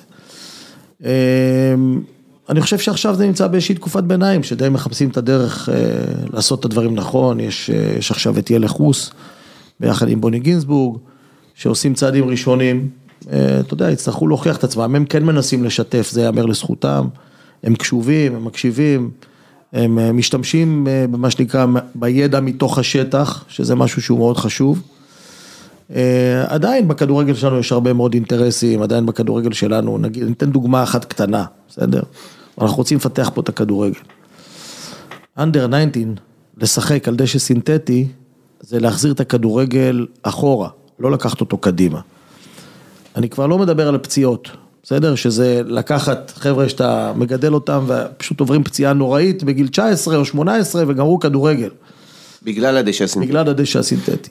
אני מדבר על זה שדשא סינתטי בגיל הזה, הוא מעכב את המשחק. החבר'ה האלה שנה לאחר מכן משחקים על דשא טבעי, לפעמים עם עשרות אלפי צופים ביציעים, אין את החוויה הזאת, אין את המדרגה הזאת. אז אנחנו כבר מדברים על זה שנתיים, לפחות שהתקנה תהיה ליגת על לנוער, חובה לשחק דשא טבעי, כמו בנורמה של ליגה לאומית לדוגמה. אז ממה חוששים? משיקולים פוליטיים כאלה או אחרים. זה זה שיקולים פוליטיים או שפשוט אין מספיק אצטדיונים לשחק כאילו ב... אני חושב שכבר יש, ואני חושב אוקיי. שעשינו שדרוג מהבחינה הזאת, אה, ואם אין לך, אז אין בעיה להשכיר, אז זה פשוט עולה קצת כסף. כן. אז עם הכסף הזה לא כולם חיים בנוח. היום מה שבונים לא זה סינתטי, עכשיו. עכשיו זה כן. סינתטי, זה כאילו... לא, האמת שלא, מבחינת, ממה שאני ראי- אתה מדבר על. מתקנים או... לא, המתקנים- קבוצות ליגת העל לנוער נשארו איזה חמישה או שישה מגרשים סינתטיים. אז צריך, צריך כרגולציה, צריך לבוא ולהגיד מלמעלה, אין יותר לארח בסינתטי גיל כן, 19. העניין הוא דוגמה ש- אחת שיכולה לקדם את הכדורגל הישראלי ארבעה צעדים קדימה, בלי שעשינו כלום. אגב, אתה, אתה מתחיל איזושהי קבוצה לגיל ארבע, וכאילו, משהו כזה? אנחנו מתחילים בית ספר לכדורגל בגיל ארבע. אוקיי. אמ, דיברתי קודם על המודל באנגליה, אז המודל באנגליה היה בין היתר, שהתחילו תהליכי איתור לגילאים יותר מוקדמים. כן, שם אבל מאתרים בגיל ממש נכון, ממש צעיר. נכון, כאילו, נכון, נכון.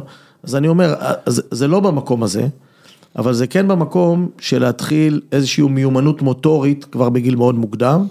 אצלנו זה קורה במסגרת הבית ספר לכדורגל, אה, זאת אומרת, עוד בשלב מוקדם, אבל יש מספיק זמן כדי, עד שהוא מגיע לקבוצת ליגה. טוב, הז- הזכרת לפני כן טכנולוגיה, אה, אה, היה לכם אקסלרטור שהקמתם לפני משהו כמו חמש שנים, ותקן אותי אם אני טועה, אני יודע שזה, שזה נעצר, שזה כבר לא קיים. יש, אפרופו טכנולוגיה והמינוף של זה, ישראל וכו', יש רעיון להחיות את זה מחדש? איפה, איפה זה עומד עכשיו? כי הרעיון נשמע מעולה. אנחנו, אנחנו בהיבט הטכנולוגי, אה, קודם כל, בגלל זה מכבי חיפה, אנחנו מקבלים הרבה מאוד פניות של כל מיני מיזמים חדשים. אה, עם חלקם אנחנו משתפים פעולה, עם חלקם פחות, אחרי שאנחנו בוחנים כמובן. היום, היום במועדון יש אה, אה, את מיטב הטכנולוגיה בכל מיני תחומים, מההיבט אה, של ה... מההיבט הפיזיולוגי עד להיבט המנטלי. אה, כן, אבל טכנולוגיות מוכחות, אני מדבר על אקסלרטור שמחפש את הסטארט-אפ הבא, נותן לו את המקום, מסייע לו בדאטה ובכל מה שצריך, ואז כולם נהנים מזה. אז הפניות האלה הן קיימות, שנמצא את המיזם שמדויק לנו, אנחנו נרים את זה. זה אחד מהדברים שכאילו לישראל יש פה יתרון יחסי שהיא לא מנצלת, בעיניי, הכדורגל הישראלי לפחות. אה, סתם, ליברפול משתמשת בטכנולוגיה ישראלית לטיפול, לא לטיפול, סליחה, למעקב אחרי פציעות, או למעקב שאמור למנוע פציעות, אנחנו מדברים על סקאוט 7, זה חבר המערכת, חבר הפודקאסט, אה, אליקים, שהם עוזרים עכשיו לליברפול שהגיע לגמר ליגת האלופות עם 63 משחקים. כאילו, יש כמו סקאוט, אה, לא סקאוט 7, אה, זון 7, זון 7, כמו זון 7, יש כאילו מלא כאלה. אני אומר, כאילו, המחלקות נוער, אז אלו צריכים להיות המקום שמנסים, עושים את הבטא, כאילו, זה הדברים ש... כן. אני יודע שאתם מארחים. אנחנו שם. אתם שם ברמה הנקודתית, אבל היה משהו שכן ניסיתם לפני ארבע שנים בערך, להקים ממש פלטפורמה אה, של אקסלרטור שתומך בהם בצורה ממוסדת.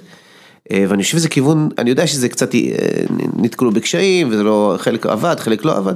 אני חושב שזה כיוון מאוד מעניין, זה עוד יותר מעניין, כי לדעתי אם רוצים לעשות שיתוף פעולה אסטרטגי עם מועדון בחו"ל, זה הרבה בזכות האקסלרטור הזה, כי נגיד אתה עושה שיתוף פעולה עם, לא יודע מה, ביירן מינכן, אתה הסקאוט שלהם, לא לשחקנים, לטכנולוגיה, והם יביאו לנו מאמנים, תורות אימון וכן הלאה, זה יכול להיות כאן משהו מאוד מאוד אה, משמעותי. שוב, אתם צריכים לזכור שאני בימים אלה למעשה נכנס אה, לתפקיד... אה, נוחתם עליך מה שנקרא. כן, כן. אז, אז, אז את השאלה הזאת נשמור לעוד שנה. כן. אגב, אני עשיתי, התפרסם עכשיו ריאיון שלי עם האחראי על מחלקת הדאטה של סביליה. וכאילו הוא מדבר איתי שם גם על השימוש בדאטה בטיפול באוהדים, אבל גם בזיהוי שחקנים ובסקאוטינג, ריאיון מאוד ארוך ומאוד, האיש עצמו, אליאס, הוא איש מאוד מרשים. והוא מדבר שם על כך שכל קבוצה בסדר גודל של סביליה ומטה, היא צריכה יחידת מחקר משלה. היא צריכה יחידת מחקר וניסוי כמו, דרך אגב, חברות ההייטק, כן? תמיד יש את המחקר ותמיד יש את ה... כאילו, יש המון נתונים. בכל מועדון כדורגל, בטח מועדון כדורגל מסודר כמו מכבי חיפה עם ה-GPS וכו', יש המון נתונים. אני יודע שיש לכם הרבה אנליסטים, אבל כמה אנשים יש לכם שחוקרים את ה... אתה יודע, את המאקרו של הכדורגל, ומנסים להגיע ומנסים למצוא את היתרון היחסי בזה. קודם כל, אני לא חושב שאפשר לעשות ניהול בלי נתונים. זאת אומרת, המעקב הזה הוא היום כוח מציאות, כן. ופה נשאלת שאלה, איפה הגבול עובר בין זה שאתה הופך להיות סוג של עבד לנתונים האלה, או שאתה מנהל אותם. צריך להיזהר מהדבר הזה. כן, לסביליה יש, יש מחלקה שמטרתה לנהל את הנתונים. כן, אז אצלנו, זה הסיבה, דיברתי על חמישה פרמטרים לדוגמה, בניתוח או בפעולות של שחקן, יכולנו לעשות חמישים וחמישה. אבל לא היה לנו סיכוי להגיע לזה. כן. אז ניסינו לכמת את זה לפעולות שאנחנו כן מסוגלים לטפל בהן ביעילות ומשהו שהוא מאוד מדויק. גם אצלנו יש שלושה אנשי צוות שזה התפקיד שלהם, לנתח נתונים שאנחנו אוספים, וזה לא רק לנתח נתונים, זה להנגיש אותם לשפה שהמאמן מבין אותם. כן. זאת אומרת, קח בחשבון שחלק מהנתונים האלה, מגיעים בסוף. צריך להכניס את הבן אדם למשוואה, מה שנקרא. בדיוק, כי זה מגיע בטבלאות אקסל. זה התאמות של הפרקטיקום שהזכרתי לפני כן, אני אמשיך את מה שיורל אומר, אקסלרטור זה גם ברמה של הטכנולוגיה, אבל גם אם נסתכל על מכבי חיפה, עם הטכניון שנמצא לא רחוק וכן הלאה, אז זה גם יכול להיות אקסלרטור לאקדמיה. היום האקדמיה, כל הנושא של חקר הספורט, גם ברמה של מחקר כמותי וגם איכותני, יש בוסט אדיר. יש לי חבר, פרופסור לסטטיסטיקה בארצות הברית, שהוא פנה אליי, אמר, תגיד לי, מה קורה כאן בספורט? ואני חושב שיש כאן הזדמנות מאוד טובה, לא רק לטכנולוגיה, אלא בכלל, נגיד מחקר שדיברת לפני כן, מחקר ופיתוח, זה קטע של מחקר, לא חייבים שאיזה מישהו שהוא אה, אה, מקבל כסף ממכבי חיפה, אבל שיתוף פעולה אסטרטגי, נגיד עם גוף כזה של הטכניון, יכול להיות מאוד מאוד מעניין. אגב, אגב, בסביליה... ממוסד אבל לא, לא, לא נקודתי. בסביליה החליטו באמת ללכת על שיתוף פעולה עם האוניברסיטה של סביליה שם, כן, זה די מתבקש. וכאילו יש להם איש בתוך המועדון שהוא אחראי על השיתוף פעולה הזה, והמחלקת מחקר שלהם ופיתוח הפכה מחמישה אנשים לשמונה עשרה אנשים. כלומר, זה, זה, זה כאילו הרבה עבודה, אבל הם גם, הם למשל נותנים... טבלאות שמתאימות ל...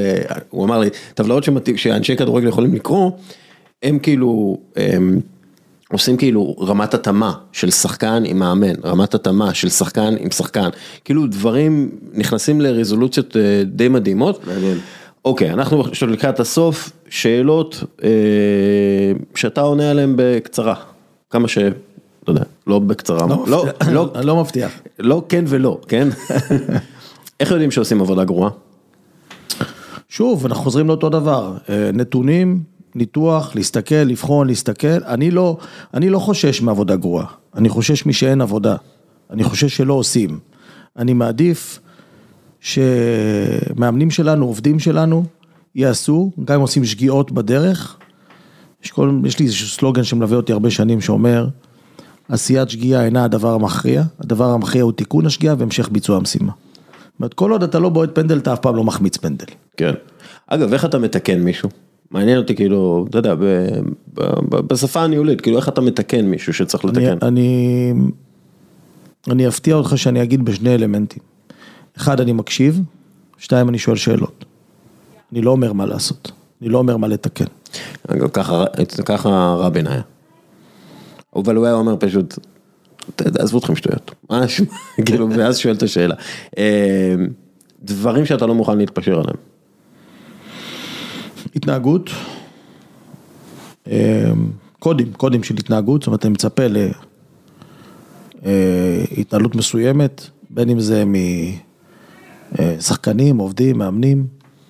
אה, אני חושב שאנחנו מייצגים משהו, אני חושב שיש עלינו אחריות שאנחנו מייצגים משהו. אני חושב שכאדם פרטי, אני יכול לעשות דברים שכמנהל או כמאמן במכבי חיפה אני לא יכול לעשות. אה, יש עליי אחריות מהבחינה הזאת, והקודים מבחינתי הם ברורים. אמ, מה מקור המוטיבציה שלך? נראה לי שאני, אחד, אני מאוד נהנה להשפיע. אני, אני אוהב את זה, אני, אני חי בתוך... היה לי הרבה, הרבה התלבטויות בתוך הקריירה של הקריירת העבודה שלי, אה, בחלק מהזמן עם הצעות מאוד מעניינות לעשות תפקידים גדולים. בסופו של דבר, אה, זה כבר לא תשובה כזאת קצרה, אבל אני חושב שחשוב שתשמעו את זה. אה, דווקא בתקופה שהייתי מנכ"ל החברה העירונית ברחובות, הגיעה ההצעה הזאת ממכבי חיפה, לנהל את מחלקת הנוער. במובן מסוים, זה תפקיד הרבה יותר קטן ממה שעשיתי באותה תקופה בחברה העירונית ברחובות, הן מבחינת היקף התעסוקה, העסקה של האנשים, הן מבחינת ההיקף התקציבי. אבל בכל זאת התלבטתי, גם כי ינקלה ועוזי הרשימו אותי מאוד מאוד. אה, ואז התייעצתי, שני אנשים. אחד חבר אה, שהוא בכלל לא קשור לענף ושאלתי, מה, איך אתה חושב, מה אתה חושב? הוא סיפר לי שהוא פעם היה מתפלל ביום כיפור אה, באיזה בית כנסת בעיר אחרת ונשאר לישון בבית כנסת. והפעם הוא מתלבט עם, הגיע לאיזשהי שלב שהוא מתלבט אם להישאר בבית עם הילדים וכל המסביב, אז הוא הלך לרב לשאול אותו. אז הוא שאל את הרב, אמר לו איפה אני אתפלל בכיפור, הרב מתפלל בבית כנסת הרחוק. אז הוא ענה לו, אתה תתפלל איפה שהלב שלך נמצא. וזו הייתה התשובה מבחינתי, לקבל החלטה ללכת למכבי חיפה, כי הרגשתי שהלב שלי נמצא בחלק הזה. אה, הסיפור השני הוא שהלכתי עם הרעיון הזה, עם ההצעה הזאת של מכבי חיפה, הלכתי לראש עיריית רחובות, רחמים מלול, שבמובן מסוים היה מנ- מנטור שלי של הרבה מאוד דברים שעשיתי במהלך השנים בעירייה. אה, וסיפרתי לו. והוא ענה לי בציטוט מספר משלי, הוא לא, שיחה מאוד קצרה. אה, ענה לי בציטוט מספר משלי ואמר, אל תמנע טוב מבעליו. אמר לי, אתה רוצה את זה? זה טוב עבורך? אני לא אהיה זה שימנע ממך את זה. והייתי בתקופה מאוד מאוד טובה איתו, מאוד טובה בעבודה שלי, כאילו, אבל התשובה שלו הייתה כזאת, ש... שידעתי להבין שיש לי מהבחינה הזאת ברכת הדרך. מורשת אישית, כמה היא חשובה לך? מאוד, מאוד, מאוד, מאוד, מאוד. אמ, אני חושב שאנחנו פה כדי להשאיר משהו. אני הייתי נער לא פשוט, לא תלמיד, אה, לא תלמיד טוב, אמ, מאוד לא מפוקס, אמ, כמעט ולא קיבלתי הזדמנויות, ההזדמנות שלי הגיעה בגיל מאוד מאוחר. ואני רוצה כן לאפשר, אני רוצה להיות במקום הזה של, של, של לאפשר למישהו שעבר כמוני, אם אני מסתכל על זה על הילדים שלנו במחלקת הנוער, אז יכול לבוא מאמן ולהגיד כאילו, הוא ברדקיסט מדי, הוא לא מקשיב מדי, הוא לא מקשיב, זה בדיוק שם אני רוצה שאנחנו נעשה את התיקון שלנו, זה סוג השליחות שלי. עכשיו אני בא מ... התחלתי ללמוד בגיל מאוד מאוחר, אה, לאקדמיה הגעתי בגיל מאוד מאוחר, בגיל 43. אה, והספקתי מאז לעשות שני תארים, אחד במנהל עסקים ואחד בלימודי משפט. אימא שלי, אה, לפני 15 שנה, השלימה תואר באומנות בגיל 60. אז אם אתה שואל מאיפה זה מגיע, אז זה משם מגיע. כן. מה היה הטוויסט בעלילה שלך, מילד כזה שלא מפוקס למה שאתה הצלחת להגיע עכשיו? אחד ההשפעה שלי בכדורגל, כי בהתחלת הדרך שלי בכדורגל כמאמן, מאוד הצלחתי. בהתחלה מליגות נמוכות, מאימון ילדים, נוער, טה-טה-טה, הגעתי למרמורק, עשינו כמה דברים יפים, אחרי זה... לצאת ממרמורק להפועל רמת גן זה כמו לצאת לחוץ לארץ. אז פתאום הגעתי להפועל רמת גן, ואז הלכתי להיות עוזר מאמן במכבי תל אביב, ואז קיבלתי את הנוער במכבי תל אביב, עשיתי איזשהו תהליך. ואז ראיתי שאני מצליח מאוד להשפיע. והרגשתי בצורך בלימודים, לא אקדמאים, להתמקצע בכדורגל, פשוט עבדתי בזה, עבדתי בכדורגל באימון ועבדתי בללמוד כל הזמן, ולכן יש לי... כאילו ללמוד בשביל לשפר את היכולת שלך להשפיע כן, בכדורגל. כן, שיפור עצמי בתוך הכדורגל. זה מעניין, כי יכולת ללכת לכיוון אחר, אה, אני משפיע, אני לא צריך ללמוד, אני כבר יש לי את זה. הוא היה, גם היית בכיוון אחר, היית כאילו מנכ"ל חברת, אה, החברה הכלכלית של רחובות. זה בשלב יותר מאוחר. כן, לא, אבל אני בשלב הזה של נגיד בתקופות הראשונות ש...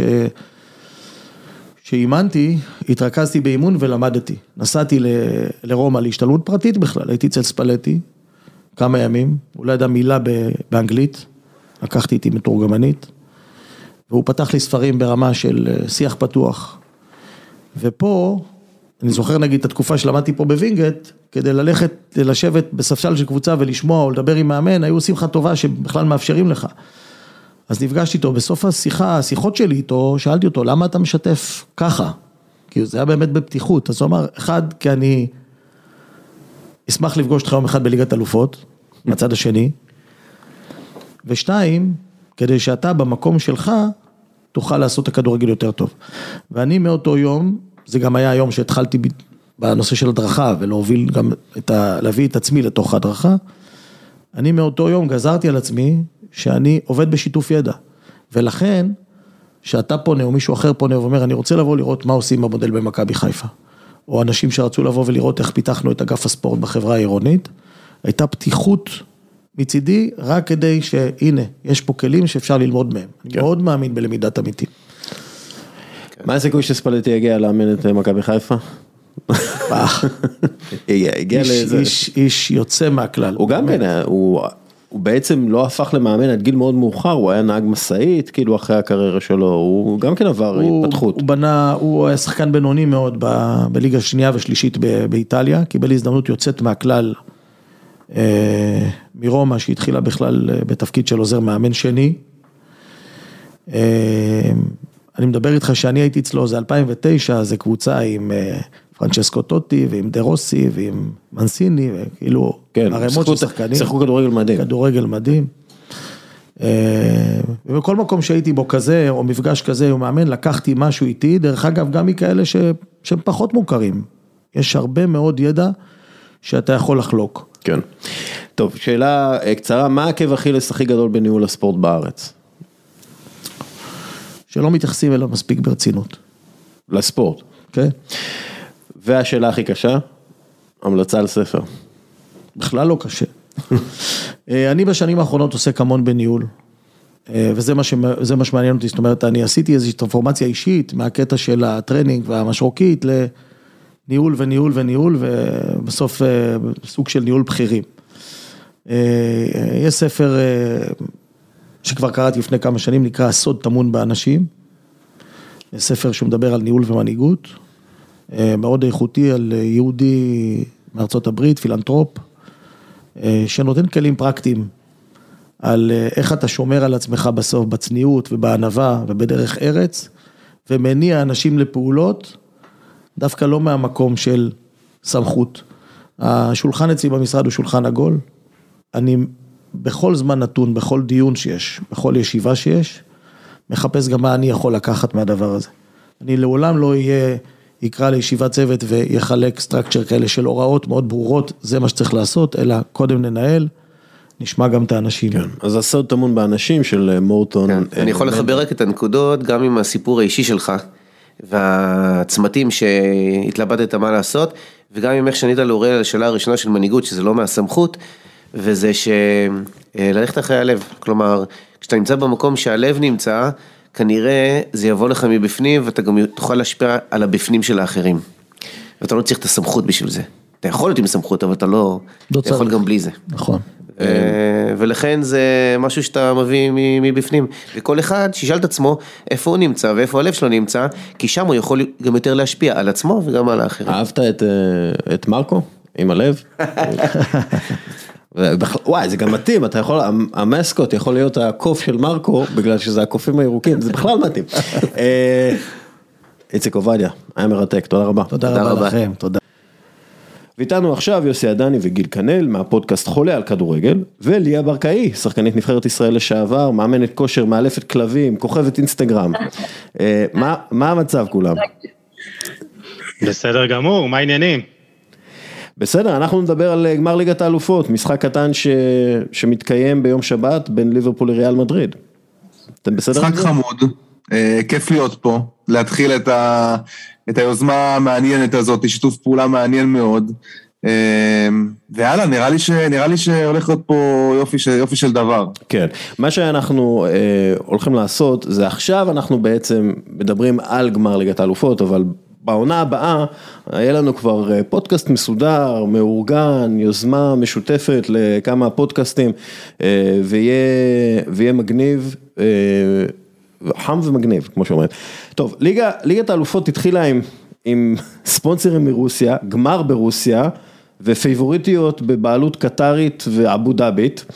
אחרי שבשנה שעברה ריאל מדריד וקבוצות אחרות שהתגייסו לסופר ליג, כולל ליברפול, הורחקו משולחן אה, קבלת ההחלטות, הם סוג של קצת חזרו חוץ מריאל מדריד.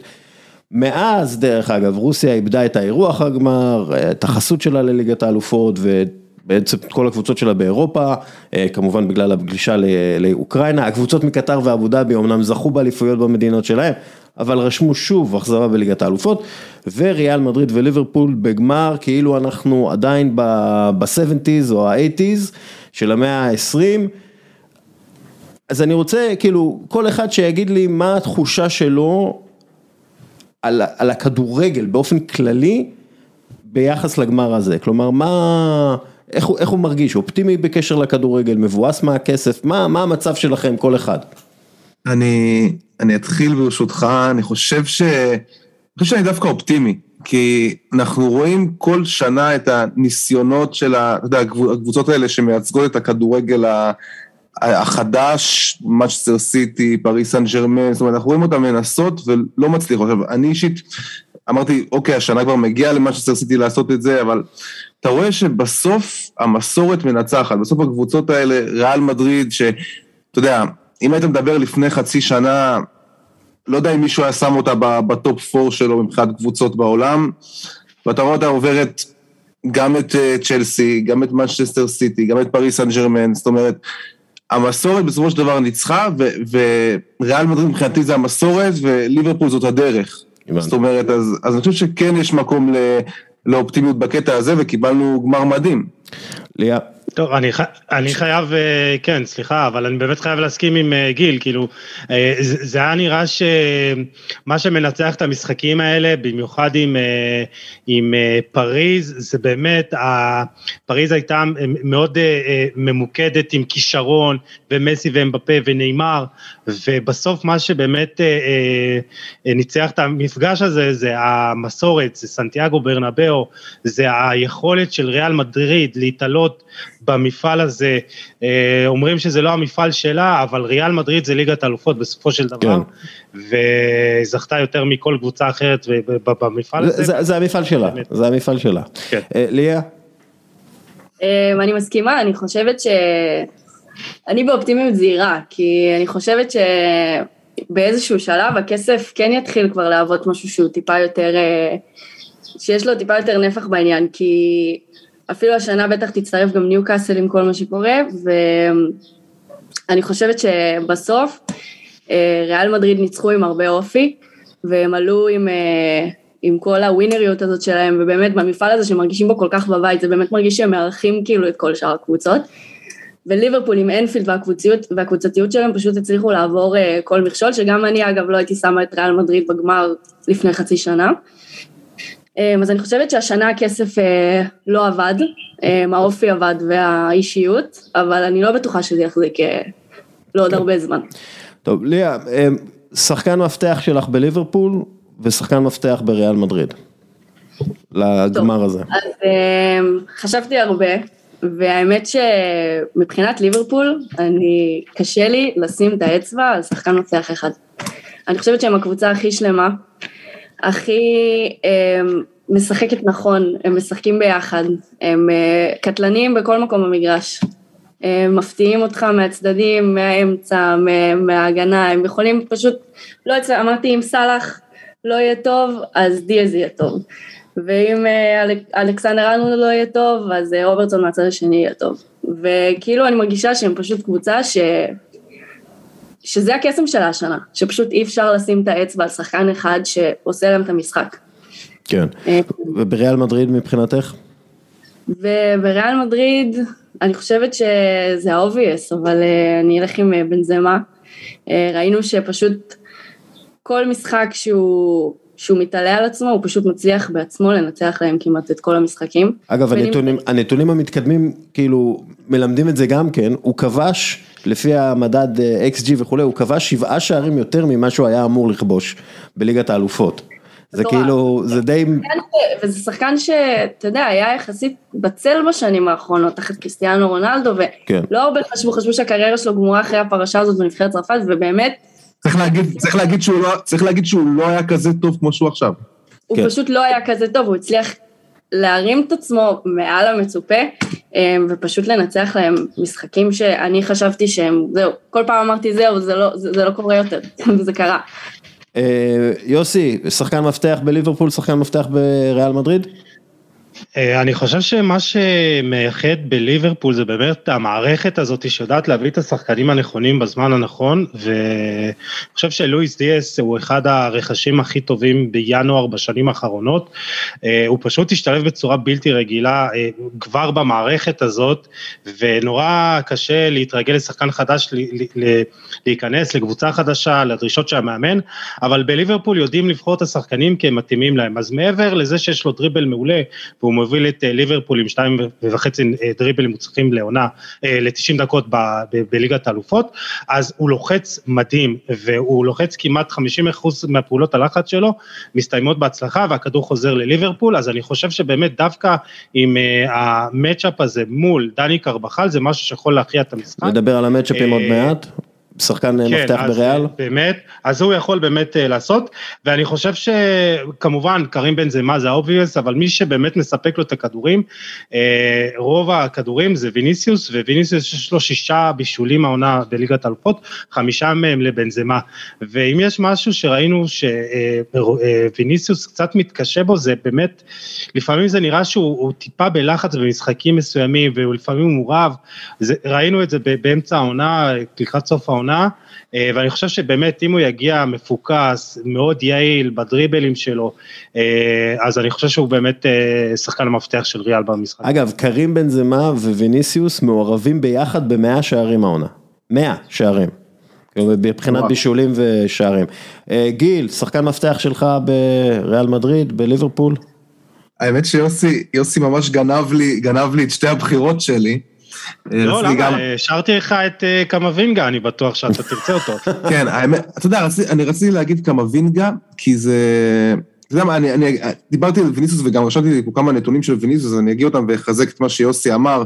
אה, שהוא מוביל בפעולות, שמ... הוא מוביל בכל כך הרבה פרמטרים השנה בליגת האלופות, גם בפעולות שמייצרות מצב בעיטה עם 54 פעולות, אה, פעולות שהובילו לשער 12, מסירות מפתח, 30 מסירות מפתח, דריבלים מוצלחים 44, פעולות לחץ, שגם יוסי דיבר על זה, על לואיס דיאס, אבל גם ויניסיוס כן. לוחץ מדהים, הוא עושה 266 פעולות לחץ מוצלחות, זאת אומרת, ויניסיוס בסופו של דבר הוא השחקן שאתה יודע, גם ויניסיוס וגם אה, לואיס דיאס, השחקנים שיהיו אחראים על בעצם לפתור את כל הבעיה של הצפיפות שתהיה במשחק הזה, עם הכניסות שלהם לאמצע, עם ה... ליצור יתרון מספרי. ואני רוצה לשים באמת את הכוכבית הזאת על קמה וינגה, שתשמע, הוא שחקן ששיחק הכי הרבה השנה כמחליף בליגת האלופות, הלך שמונה פעמים כמחליף, אני חושב שאנצ'לוטי משלב אותו בצורה באמת מושלמת. זאת אומרת, יש לו גם את הבית ספר הכי טוב לקישור. קישור בעולם, שזה קרוס, קסמירו ומודריץ', אה, והוא משחק בממוצע 32 דקות, אבל הוא ב-30, ב-30 דקות האלה שהוא משחק הוא מאוד דומיננטי, כן, כן. אה, והוא שינה את המשחק של ריאל גם נגד סיטי, גם נגד אה, צ'לסי, גם נגד פריס סן ג'רמן, תמיד נכנס, הביא איזה רוח רעננה, רגליים קלילות כאלה, והוא יהיה משמעותי גם בגמר, אין לי ספק בזה. ובליברפול? אה, בליברפול אמרתי לואיס דיאס, אבל כן. שוב, גם טרנט אלכסנדר ארנולד, דיברתי אתמול על החשיבות שלו. אז אתה יודע מה, אני רוצה, אני רוצה להגיד את השחקן מפתח שלי, בעיניי זה טרנט אלכסנדר ארנולד, כי כן. כשאני מסתכל, אני מסתכל, קודם כל, הוא playmaker חדש, אה, קלופ תמיד אמר שה playmaker הכי טוב זה ה gegenpressing, כי זה מייצר אה, עשר הזדמנויות הבקעה במשחק. טרנט אלכסנדר ארנולד במשחק טוב שלו מייצר בערך ארבעה, חמישה אה, מצבי הבקעה אה, די טובים. עכשיו אם אני מסתכל, הוא ב top 10 של חמש הליגות הבכירות בבישולים, המגן היחיד ברשימה. ב top 10 של הבישולים הצפויים, ה-xA, אה, המגן היחיד ברשימה. ב top 10 של מסירות מפתח בליגה הבכירה. המג... בליגות הבכירות, המגן היחיד ברשימה הזאת, ב top 10 מסירות לתוך הרחבה, אחד משני מגנים, הוא וקנסלו, ב top 10 של מסירות עומק מוצלחות, אוקיי? ב top 10 של אה, פעולות שיצרו בעיטה, המגן היחיד. אה, עד כמה הוא מוכשר, לליאו מסי יש הכי הרבה מסירות עומק מדויקות. בחמש הליגות הבכירות, העונה, 24. היחיד האחר עם 20 פלוס אה, מסירות מוצלחות, מסירות עומק מוצלחות, זה טרנט אלכסנדר ארנולד. כלומר, האיש הוא הבן אדם לפתרון אה, אה, פריצת, כאילו, אני לא חושב שיהיה צריך לעבוד קשה מדי כדי לפרוץ את, אה, את ההגנה של ריאל מדריד, אבל אם צריך לפרוץ את ההגנה של ריאל מדריד, זה מאוד, לפי דעתי זה יכול להגיע אה, מכיוון אה, טרנט אלכסנדר ארנולד.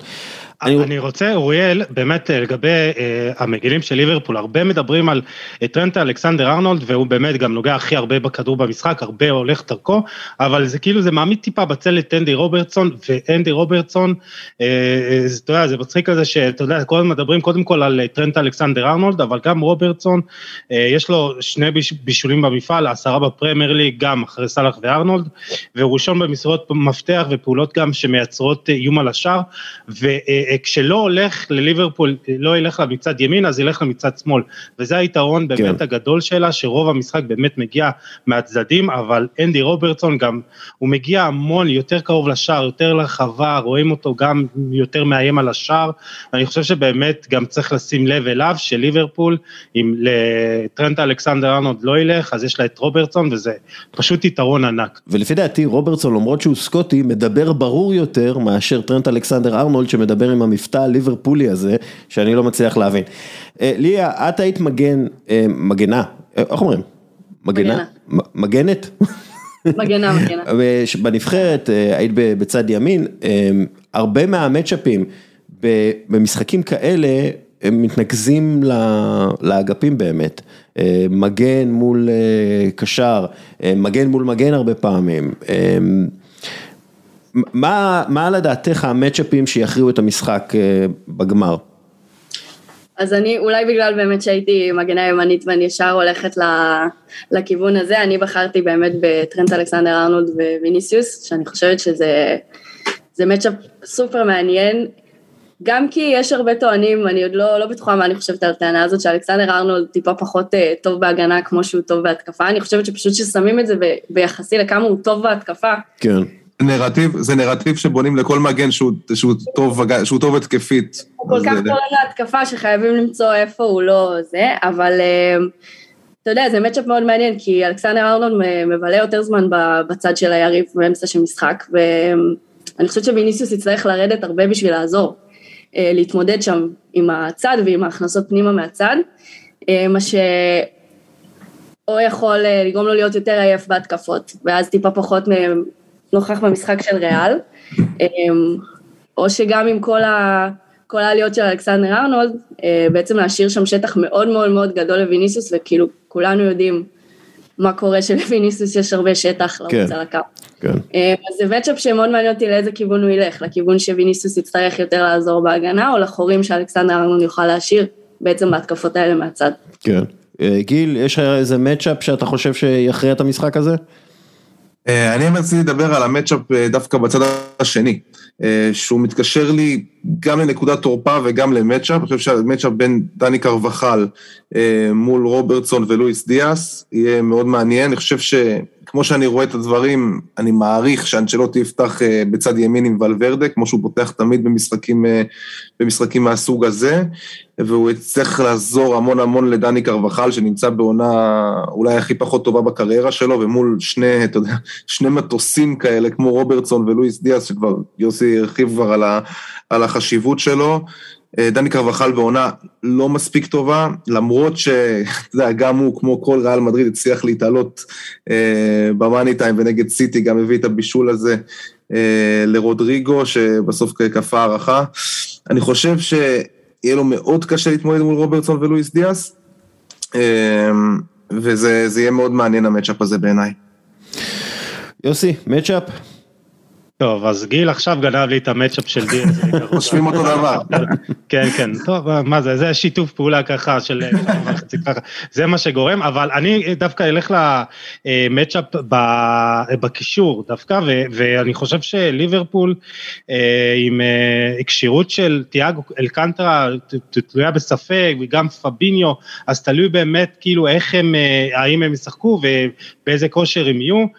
תיאגו הוא מבחינתי גאון כדורגל. כדורגל והוא באמת שולט בקצב המשחק של ליברפול, הוא אמנם לא מבשל הרבה, לא מייצר מצבי הפקעה, אבל הוא זה שעושה את הכמה פעולות לפני, ומאוד חשוב באמת אה, לדעת אם הוא ישחק, ואם הוא לא ישחק אז בטח קייטה ייכנס שם והוא שחקן אחר לחלוטין, שחקן טוב, אני חושב שבאמת המצ'אפ הזה בקישור, אה, ובאמת הסגירות של ליברפול, את, את הקשרי האמצע של אה, ריאל, כי בריאל מי שבונה את המשחק זה בעיקר מודריץ' וקרוס, אז אם אם באמת הם יסגרו אותם כמו שצריך, אה, גם פביניו משחק חלק, חלק בלתי נפרד וגם הוא יסגור את אה, טרנט אלכסנדר אנרולד שהוא יעלה, אז אני חושב שהמצ'אפ שבאמת יכול להכריע את המשחק זה הקישור ואיזה, ואיזה שלישיית קישור תהיה יותר אפקטיבית ויותר אה, במשחק.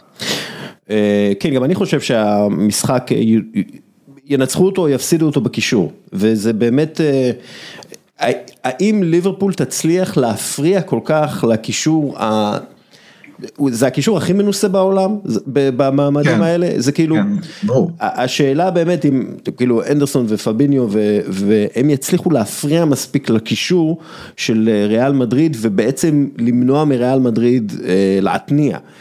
העניין הוא, חושב... העניין הוא, ואנחנו עוד מעט נוגעים בנקודה חולשה ונקודת חוזקה, אה, כאילו ריאל מדריד שמסתכלים על הנתונים שלהם, היא לא קבוצה מרשימה. היא לא, היא לא קבוצה מרשימה, אבל יש משהו שהוא פשוט מעבר לנתונים, מעבר ליכולות הטכניות, זה, זה פשוט התעלויות שאם אתה לא יודע איך להתמודד עם ההתעלות אה, הזאת, אתה לא תנצח את הקבוצה הזאת. אה, טוב, אה, נקודות אה, חוזקה. ברשותך, אני רוצה עוד משהו קטן להוסיף על הקישור, באמת נקודה כן. קטנה של מה שדיברתם, אני חושב שגם מעבר לשלישייה, אתה יודע, המסורתית של ריאל מדריד, אני חושב שהיתרון שלה על ליברפול זה שיש לה יותר מקום לאלסטיות בקישור שלה, זאת אומרת, גם היא ראתה שהיא יכולה לשחק עם שניים בקישור, אם זה כמבין גם בוולברדה, שפתאום תופסים את הקישור לבד בכלל בלי, בלי קסמירו, קרוס ומודריץ', יש לה המון המון מקום לשחק עם זה, אני חושב שקצת יותר מליברפול, וזה יהיה מעניין, אתה יודע, תוך כדי המשחק לראות את השינויים כן. האלה. אה, ליה, אה, נקודת חולשה של אה, ריאל מדריד וליברפול? אני חושבת שבמשחק הזה ספציפית הנקודת חולשה של ליברפול זה ש... קודם כל ראינו הרבה פציעות, כאילו תיאגו אפילו לא בטוח אה, כשיר למשחק, כן. זאת איזשהו זה. במיוחד שבדיוק דיברנו על המצ'אפ המטורף הזה ש, של אמצע המגרש, שלאחרונה נפתח לתיאגו משהו בתקופה האחרונה והוא פשוט מרקד על המגרש. הבישול שלו לסעדיו מאנה זה, זה... באמת, זה דברים שאתה כאילו רוצה רק לראות בריפלי כן. כל הזמן, אמ, וזה שהוא בא לא כשיר, אמ, גם אם הוא יעלה אז לא במאה אחוזים, בטח מול אה, קסמירו ומודריץ' וקרוס, זה לדעתי נקודת חולשה מאוד גדולה, אמ, גם שראינו שוונדייק נח מול אה, וולפס אה, ממש במשחק האחרון, אמ, אז מרגיש שיש איזושהי לא מאה אחוז כשירות ושהם לא באמת עולים בהרכב החזק ביותר שלהם. אמ, ריאל מדריד, חולשה, חולשה של ריאל? חולשה של ריאל, אני חושבת שזה באמת העניין הזה שלפחות במשחקים אה, מול צ'לסי ומול פריז וגם מול סיטי, מרגיש שהם פותחים את המשחק, הם, הם אבודים. הם, הם מביאים את עצמם למצבי לחץ מטורפים, שהם איכשהו מצליחים לצאת מהם בסוף, שזאת גם הנקודת חוזקה בסופו כן. של דבר, אבל מרגיש שהם, שהם אה, יותר מדי מסתמכים על אה, קסמים אישיים, ופתאום איזה רגע של אה, מזל, במקום, אתה יודע, כי כשהם משחקים, אז הם משחקים, הם יודעים לשחק. כן. אבל אני מרגיש שהם לא מצליחים להביא את זה השנה לליגת האלופות, את המשחק המסודר, ויותר באמת מסתמכים על הרגעי קסם האלה, והאמת שאני לא בטוחה שמול ליברפול, שהיא קבוצה כל כך חזקה וכל כך טובה, זה יכול לעבוד כמו שזה עבד עד עכשיו. אה, אם זה עבד מול מנצ'סטר סיטי. אה, יוסי, מה נקודת חולשה של אה, כל אחת מן הקבוצות בעיניך? לגבי ריאל, אני חושב שאחד השחקנים שהם פשוט לא בעונה טובה חוץ מקרבחל זה טוני קרוס, ובאמת, אני שחקן שאני מאוד אוהב, הוא פשוט גאון כדורגל, טכני ברמות מטורפות, ואני חושב שבאמת זה, זה נקודת אה, חולשה שאולי גם גורמת לריאל לא להיראות טוב בהתחלה, כי הוא לא מספיק טוב, אה, גם ב, ב, אה, לפעמים הוא פתח כמספר 6 במקום קסמירו, ראינו שהוא לא מספיק אגרסיבי, לא מספיק עוצמתי, אבל גם בהנעת כדור, ואני חושב שדווקא במשחק הזה, אם הוא יהיה מספיק איכותי, גם מבחינת שליחת כדורים לויניסיוס, אז זה יהיה, זה יהיה טוב עבור ריאל, אבל אם הוא לא יהיה, אנחנו נראה את אותם המשחקים של ריאל לא מצליחה לצאת קדימה, לא מצליחה באמת לצאת להתקפות מעבר שלה, לא לשלוט בכדור, אז טוני קרוס פה זה נקודת אה, אה, מפתח עבור אה, אה, ליברפול, ואני חושב שסאלח זה משהו שחייב לדבר עליו, כי הוא לא בתקופה טובה. ואנחנו רואים שגם הוא נפצע בגמר הגביע מול צ'לסי, ואנחנו זוכרים את הגמר אה, מול, אה, אה, מול ריאל בפעם הקודמת, ואני חושב שיש פה איזה משהו שצריך לשים לב אליו, איך הוא יבוא, כי אם הוא לא יבוא, ב, ב, ב, ב, אתה יודע, בכושר טוב, זה, זה בעיה עבור... הוא לא, הוא לא חד, ו... הוא לא חד כמו, הוא, הוא גם, גם פציעה, גם עייפות נראה לי, הוא לא חד. מה, אפשר להבין, כן, אני אומר, אפשר להבין את השחקנים האלה. כן, יש את עניין החוזה. כן. אה, אני חושב שאפשר להבין את העניין של העייפות. מוחמד סאלח שיחק מאז שהוא חזר מאליפות אפריקה 26 משחקים, ועוד לפני זה הוא שיחק באליפות אפריקה והטיסות. תשמע, זה, זה דברים שבאמת גומרים שחקנים, ואפשר להבין את, ה, את הירידה הזאת ביכולת שלו, שלושה שערים בעשרה משחקים. אני גם סימנתי את זה כסוג של נקודת תורפה. אה, נקודת תורפה בליברפול, יודע שבכל זאת הכוכב הכי גדול שלה, הוא מגיע בכושר לא טוב לגמר הזה, שזה יכול להפוך גם לנקודת חוזקה, אתה יודע, שבסופו של דבר העיניים תמיד הם על סאלח, ויכול לבוא פתאום אה, עכשיו אה, לואיס דיאס מהצד השני ולגנוב, ולגנוב את ההצגה קשה מאוד למצוא נקודת תורפה. אה, אבל דו, דו, דווקא כן, אבל דווקא במשחקים כאלה שאני חושב שריאל תהיה מאוד uh, צפופה ותחכה מאחור, אז uh, שחקנים כמו סאלח, בפעולות האישיות, באחד על אחד באגף, uh, אפילו בכדורי עומק שהוא מכניס, uh, אנחנו זוכרים את הבישול שלו עם הפלש, אחד המשחקים בפרמייר ליג, הוא גאון, הוא גאון כדורגל. לא, הוא גאון כדורגל, אבל... הדבר הכי קרוב שיש למסי, במה שיש לו ברגליים, ודווקא במשחק הזה, אם הוא לא יהיה אה, בטופ שלו, יהיה, קשה גם לליברפול לפרוץ את ההגנה של, של ריאל. אגב, איך, וזה נוגע, זו שאלה לכולכם, ליה, איך קבוצה כמו ליברפול יכולה להפתיע קבוצה כמו ריאל מדריד, וההפך, אה, כאילו איפה הן יכולות להפתיע בעינייך? אמ, אני באמת, אה, באמת חושבת ש... כמו שאמרתי קודם, ליברפול כל פעם שאני רואה אותה מפתיעה אותי מכל, אה, מכל כיוון מכל כיוון אחר, זאת אומרת, אני חושבת שהם ילכו שמאלה, הם ילכו ימינה, אבל אני באמת חושבת שכל העניין של ההכנסות כדור עומק המהירות החכמות שלהם, שפתאום אתה, אתה לא רואה את זה אפילו בטלוויזיה, ופתאום בזווית הנכונה אתה רואה את השחקן הזה שהשחקנים שלהם רואים. במיוחד עם ההגנה השנה של ריאל שבליגת האלופות מקבלת הרבה גולים, אז אני חושבת ששם זה הנקודה שליברפול תוכל להפתיע עם הכדורי עומק מהצד, מהאמצע. וריאל אני חושבת שכמו שהם הפתיעו כל, כל קבוצה השנה, עם המהירות, עם הפעולות האישיות של ויניסיוס שהוא פתאום משתחרר משלושה שחקנים והחדות הזאת של בנזמה וזה זה יהיה מעניין לראות מי תביא את זה יותר לידי ביטוי. יש איזה מהלך טקטי גיל שאתה חושב שקבוצה יכולה לעשות לקבוצה השנייה ואתה יודע להפתיע אותה? אני חושב שזה, אני חושב שאם ליברפול תוותר על הלחץ המסורתי שלה, זה יכול דווקא לעשות לה טוב, כי ברגע שליברפול תלחץ את ריאל מדריד, תגרום בעצם להמון המון שטחים מאחורה שיאפשרו לויניסיוס, אתה יודע, לקבל את הכדור ולעשות את מה שהוא, את מה שהוא אוהב לעשות, מה שהוא עושה כל העונה הזאת. אני חושב שדווקא המשחק הזה, אם ליברפול תחכה אולי טיפה מאחור, תיתן לריאל את הכדור, זה משהו שיכול אולי באיזשהו מקום לשים את ריאל במקום שהיא לא, שהיא לא רגילה אליו. אני חושב שמבחינת ריאל מדריד זה, זה המון המון תלוי בחילופים, אני חושב שבאמת עד עכשיו אנצ'לוטי, כל החילופים ש, שהוא עשה עד עכשיו באמת היו לו, היו לו בינגו, זאת אומרת דברים שהוא עשה ואנשים תפסו את הראש, אם זה נגד סיטי לוותר על כל השלישיית קישור שלך ולעבור פתאום ל-4-4-2, לא לפחד, וזה הכוח של אנצ'לוטי, שהוא לא, לא סופר אף אחד והוא יוציא, אם צריך גם את בנזמה, טוב, לא את בנזמה, אבל כן. הוא באמת הוא יעשה, הוא, הוא באמת יעשה דברים שאף אחד לא דמיין, וזה יכול ללכת לו, ותשמע, זה גם העניין של הניסיון הזה. אני חושב ש... אנצ'לוטי, גם, גם עוד, עוד משהו שיכול להפתיע זה עם רודריגו, שנמצא בכושר מעולה, שבעה שערים ושלושה בישולים ב-11 המשחקים האחרונים. אתה יודע, להכניס אותו פתאום, אתה יודע, להסיט את ולוורדה לקישור ולהכניס את, את רודריגו פתאום לשחק על רוברטסון, רודריגו משחק טוב על קו ימין. אין הרבה שחקנים בעולם שמשחקים טוב על קו ימין עם רגל ימין או על קו שמאל עם רגל שמאל, היום אנחנו בעיקר רואים שחקני כנף עם רגל הפוכה. רודריגו עושה את זה די טוב, גם נכנס לאמצע. חושב שזה משהו שיכול להפתיע. יוסי, אתה, אתה עכשיו, אני נותן לך את, את הסמכות לאמן את ריאל מדריד וליברפול, ביחד. מי, איך אתה מפתיע? את עצמך בעצם. תראה, כן, תשמע, ליברפול, מה שבאמת מייחד אותה, שההתקפה שלה מטורפת והמגנים באמת מאוד מעורבים בבניית ההתקפות, יציאת מצבי הפקעה, בכיבוש, ודווקא הקשרים יש להם איזה תפקיד אחר, הם נורא סוגרים את האמצע, הם נורא, מאוד חשוב להם למנוע את התקפות מעבר, ודווקא במשחק הזה, אם תיאגו או ג'ורדן אנדרסון ייכנסו יותר לרחבה, יצטרפו מקו שני, הם יוכלו... יוכלו גם להעמיס את, את, להעמיס את הרחבה של ריאל, אבל גם הם יכולים ליצור לבלבול.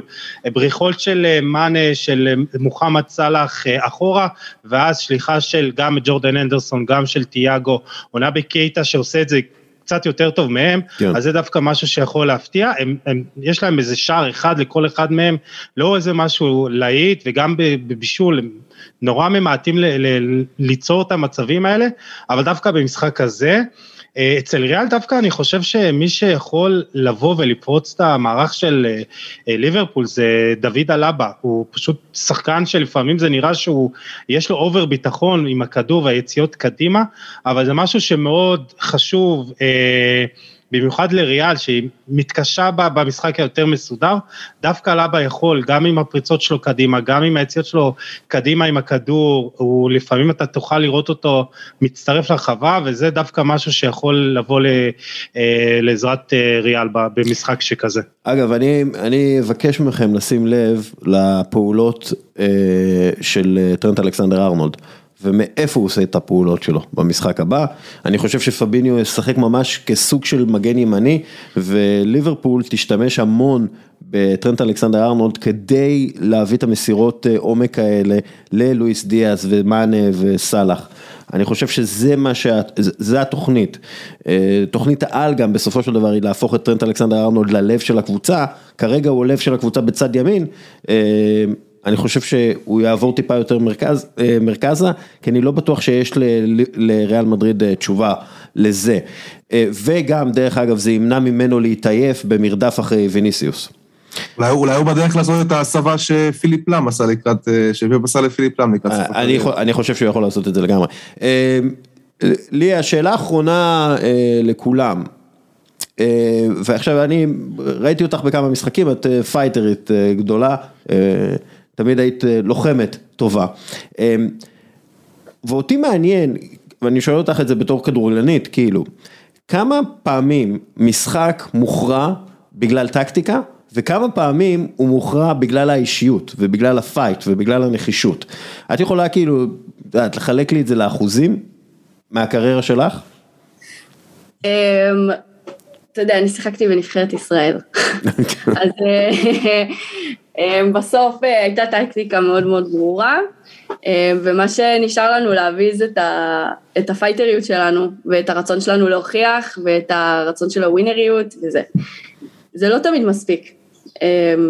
יש תמיד המון רצון והמון אישיות והמון שחקניות שאת מאוד סומכת עליהן במגרש, אבל בסוף כשאתה נמצא מול קבוצה שהיא טקטית טובה, והיא טקטית קטלנית, והיא משחקת טוב כקבוצה שלמה, אז אמ, אפשר, אמ, אפשר לה- להחזיק הרבה זמן ואפשר אה, לנסות להפתיע, אבל אה, לדעתי בסוף זה מוכרע על ידי, אה, על ידי מי בא יותר טוב למשחק מבחינה טקטית, מי, מי מנצלת יותר נכון את החולשות של הקבוצה השנייה, בטח במעמדות כאלה, ומצד שני אני אומרת אה, על ריאל, שהשנה היא פשוט הוכיחה שהאישיות היא כן. מעל כולם.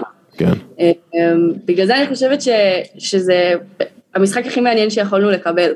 אמ, כי זאת קבוצה שבעיניי ליברפול היא קבוצה שמשחקת טקטית גאוני, מנצלת את החוזקות שלה במקסימום, אמ, וגם ריאל שהיא משחקת טוב היא קבוצה ש, שקשה לעצור אותה, אבל אמ, מבחינת אישיות, גם אני זכרתי את ליברפול לפני קלופ כקבוצה שאין לה אישיות, הרי כל, ה, כל הצחוק עליה היה העניין של, ה, של הלוזריות, וזה שהם לא מצליחים אף פעם להגיע לתארים, ותמיד נופלים ברגע האמת, אמ, ואני חושבת שמה שקלופ עשה שם מבחינת מנטליות, זה הפך אותם באמת למפלצות של אה, כן. אין פחד שהם יפסידו. אתה, גם כשהם בפיגור, אתה אומר, הם לא הולכים להפסיד את זה. אז שתי קבוצות שהן גם מאוד חזקות טקטית וגם מאוד חזקות מנטליות, ובאמת מעניין לראות מה יתעלה על מה במשחק הזה. גיל, מה ינצח את זה, טקטיקה או אישיות? תשמע, יש גם את האלמנט של הטעויות, צריך לדבר עליו. הרבה פעמים משחק גם לא מוכרע, הוא מוכרע גם על טעויות. אני חושב שריאל מדריד הוכיחה כבר שהיא לא באמת צריכה להיות טובה יותר או מוכנה יותר בשביל לנצח משחקים בליגת האלופות. זאת אומרת, היא, היא הכי טובה במפעל, היא לא הכי טובה בעולם בכדורגל, אבל היא הכי טובה בעולם במפעל הזה שנקרא ליגת האלופות. אה, ואני חושב של... האישיות פה, ליכולת האישית, יהיה משקל מאוד מאוד גדול, בטח שזה יהיה משחק באינטנסיביות מאוד גבוהה, ואתה יודע, שתי, שתי הקבוצות הגיעו מאוד עם מוכנות טקטית ועם הוראות מאוד ברורות, אבל אתה יודע, לאט לאט העייפות מתחילה לעלות, ושם ויניסיוס ו- ולואיס דיאס ו- ומוחמד סאלח ובנזמה והשחקנים מהסוג הזה. אה, שתשמע, אולי באיזשהו מקום זה גם מה שהיה חסר למנצ'סטר סיטי בשביל לעשות את ה... כי אני לא רואה אצלה, אתה יודע, יש לה את קווין דה בראונה, אבל אני לא רואה אצלה את הכוכבים האלה בהתקפה שמ out of nowhere יכולים לעשות לך איזה משהו בלתי צפוי ברמות של, של ויניסיוס ושל לואיס דיאס. ו... אז אנחנו רואים שהקבוצות עם השחקנים הגדולים, בסופו של דבר במפעל הזה, אה, הן מצליחות להתעלות. אני חושב שליכולות האישיות פה יהיה משקל מאוד מאוד גדול. יוסי, כן, אם אם יש משהו שבאמת העונה הזאת הוכיחה ששתי קבוצות מאוד חזקות מנטלית, כאילו ראינו את המהפכים של ריאל בליגת האלופות, ראינו את ליברפול בקרב מטורף עם סיטי שבאמת אני לא יודע מאיפה הם הביאו כל אחת מהן את הכוחות הנפשיים לחזור מפיגור, לשחק אחת אחרי השנייה, ואני חושב שמבחינת אה, מנטלית שתי הקבוצות מאוד יבואו בפוקוס, מרוכזות, ובאמת מה שזה יכריע זה פעולות אישיות וה... היכולת להיות מרוכזים מול השאר, אם זה בנזמה ב- ב- בהזדמנות הראשונה שהוא יגיע, או סאלח או מאנה, זה באמת בסוף להיות מרוכז מול השאר, ומי שבאמת תהיה אולי הראשונה, אה, תחייה את המשחק הזה, אני באמת חושב שמי שתכבוש ראשונה, גם תנצח בסופו של דבר, למרות, כן, ה- למרות החזרות. אמ, כן, כי, כי, כי בסוף, וצריך לזכור את זה, שריאל מדריד עשתה את המהפכים שלה והייתה ב-100% בסנטיאגו ברנבאו, והגמר לא בסנטיאגו ברנבאו. היה הרבה חשיבות לקהל, לאנרגיות, אבל הם מגיעים, ל- הם, למקום. הם מגיעים לפריז, אתה יודע, כאילו עם, עם, עם מנטליות של fuck you, כאילו לפריז, עם מנטליות של fuck you קיליאן אמבפה, לפי דעתי הם, הם כן באים עם אה, איזשהו אדג', אדג'י נגיד אה, את זה ככה, אה, מנטלי, אה, וגם שוב, ליברפול, בוא'נה, ספגה הרבה העונה, אה, ואני... הם, הם צריכים הרבה אנרגיות כדי לנצח את המשחק הזה עם ה, כמפלצות מנטליות, כמפלצות אה, כדורגל, ואני לא יודע אם, אם במשחק ה-63 הם יוכלו למצוא את האנרגיות האלה כדי להתגבר על ריאל מדריד, ש, שטיפה יותר אה, נגיד טריה ממנה.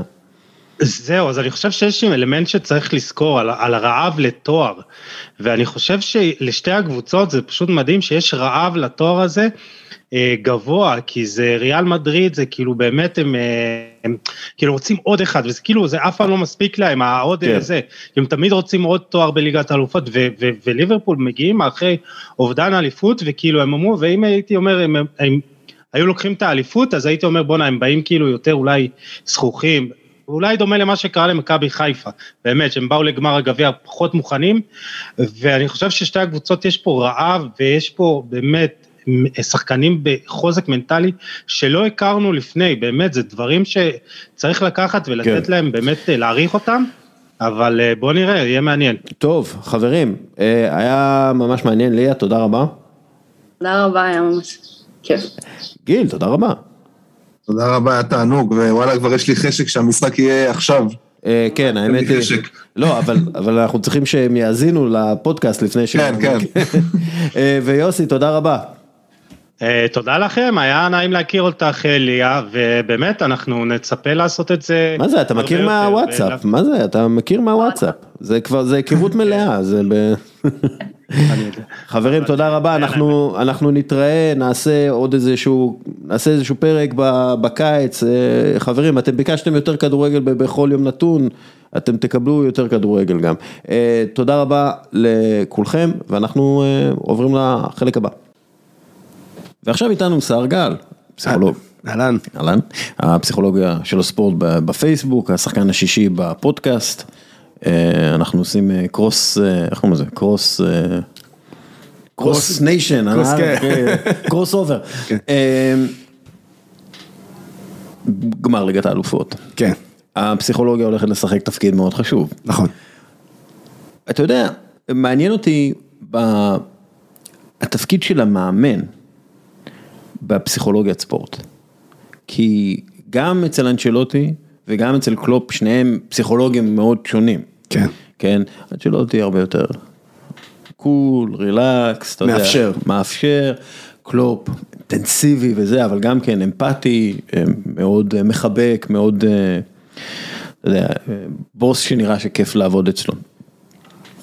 ואותי מעניין כאילו דווקא ההפך, כאילו האם מישהו שהוא אה, אינטנסיבי וקשוח אה, ואתה יודע, רוצה כאילו להביא את השחקנים שלו להכי הכי, הכי הכי טוב אה, שלהם, האם כאילו, האם מישהו כזה יכול להצליח בעולם של היום?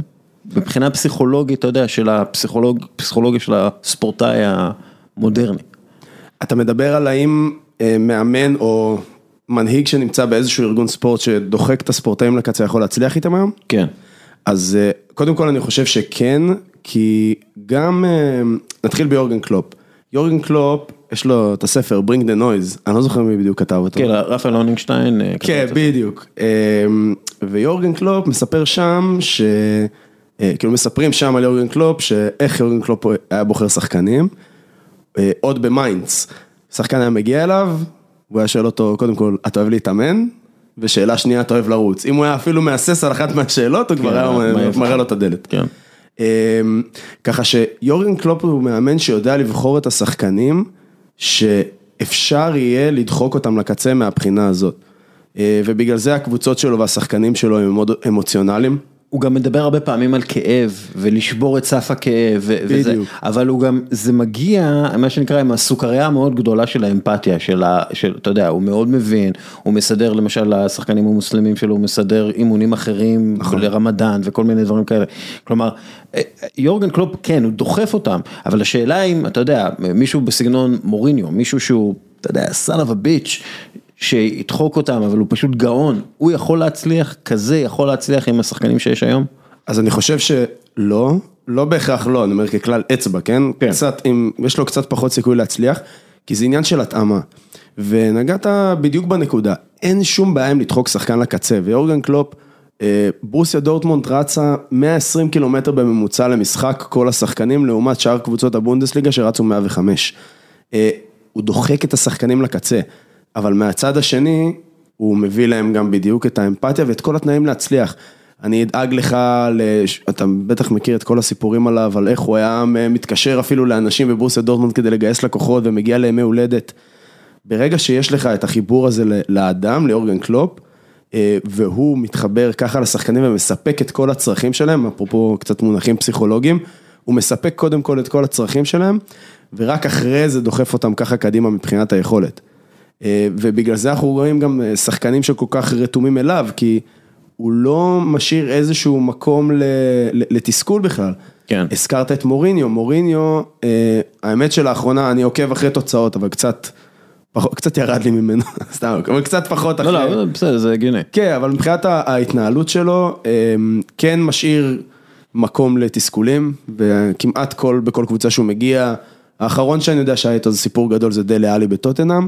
אה, שחקן שפשוט, אתה יודע, מרגיש שהמאמן מפנה לו את הגב, וזה יוצר איזשהו, אה, איזושהי בעייתיות בחדר הלבשה שגם מחלחלת לקבוצה. כש- כשאתה אומר כאילו תיאוריית הצרכים, זה כאילו אה, פירמידת הצרכים מאסלו, של כן. מאסלו, וכאילו באיזשהו מקום, ה- ה- איך זה, הצרכים הפסיכולוגיים הם הראשונים, כלומר זה, זה הבסיס לכל דבר, נכון? כלומר, כן, הדברים. הפסיכולוגיים הבסיסיים. כאילו. זהו, אז הפירמידת הצרכים של מאסלו מדברת על הצרכים הפיזיולוגיים הראשוניים, שזה בעצם הצורך לאוכל, שינה, כן, כן. זה- אז כן, אז אה, אפרופו רמדאן, זו דוגמה טובה, אם אני יודע להתייחס לשחקן ולהבין שבזמן צום הרמדאן, הוא עד 6, 7, 8 בערב, תלוי איפה אנחנו נמצאים, לא יכול לאכול ולא יכול להתאמן כמו שצריך, אני צריך להתאים, להתאים לו את זה, אז אם אני לא עושה את זה, נגיד בקבוצת כדורגל שאני עובד בה, אה, עשי- עשו את זה באופן חלקי, אבל אתה רואה את השחקן, הוא לא, הוא לא יכול להתאמן בשעה חמש, כאילו הוא גמור, הוא לא יכול לתת ספרינט. כן.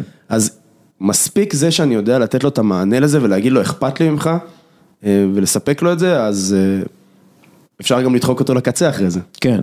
אז כאילו אתה צריך את הבסיס המאוד רחב לספק את הצרכים, אבל גם כאילו, ה, אתה יודע, היה את הניסוי הזה עם הכלבים של, של אוכל אצל אימא כן. מברזל ואוכל אצל, לא אוכל אצל דובי, והם הלכו לדובי, כאילו זה הניסוי. זה, כאילו זה, המפורסם. רגע, זה הניסוי עם הקופים, זה ניסוי שמדבר על קרבה אנושית. כן, שבאמת- שה- כאילו הקרבה, אני אומר שהחלק מה, ה- בבסיס, הצורך הפסיכולוגי הזה לקרבה, נכון. הוא, הוא הכי בסיסי, הוא, הוא בסיסי כמו אוכל וכמו אה, מים, כאילו זה ברמה הזאת.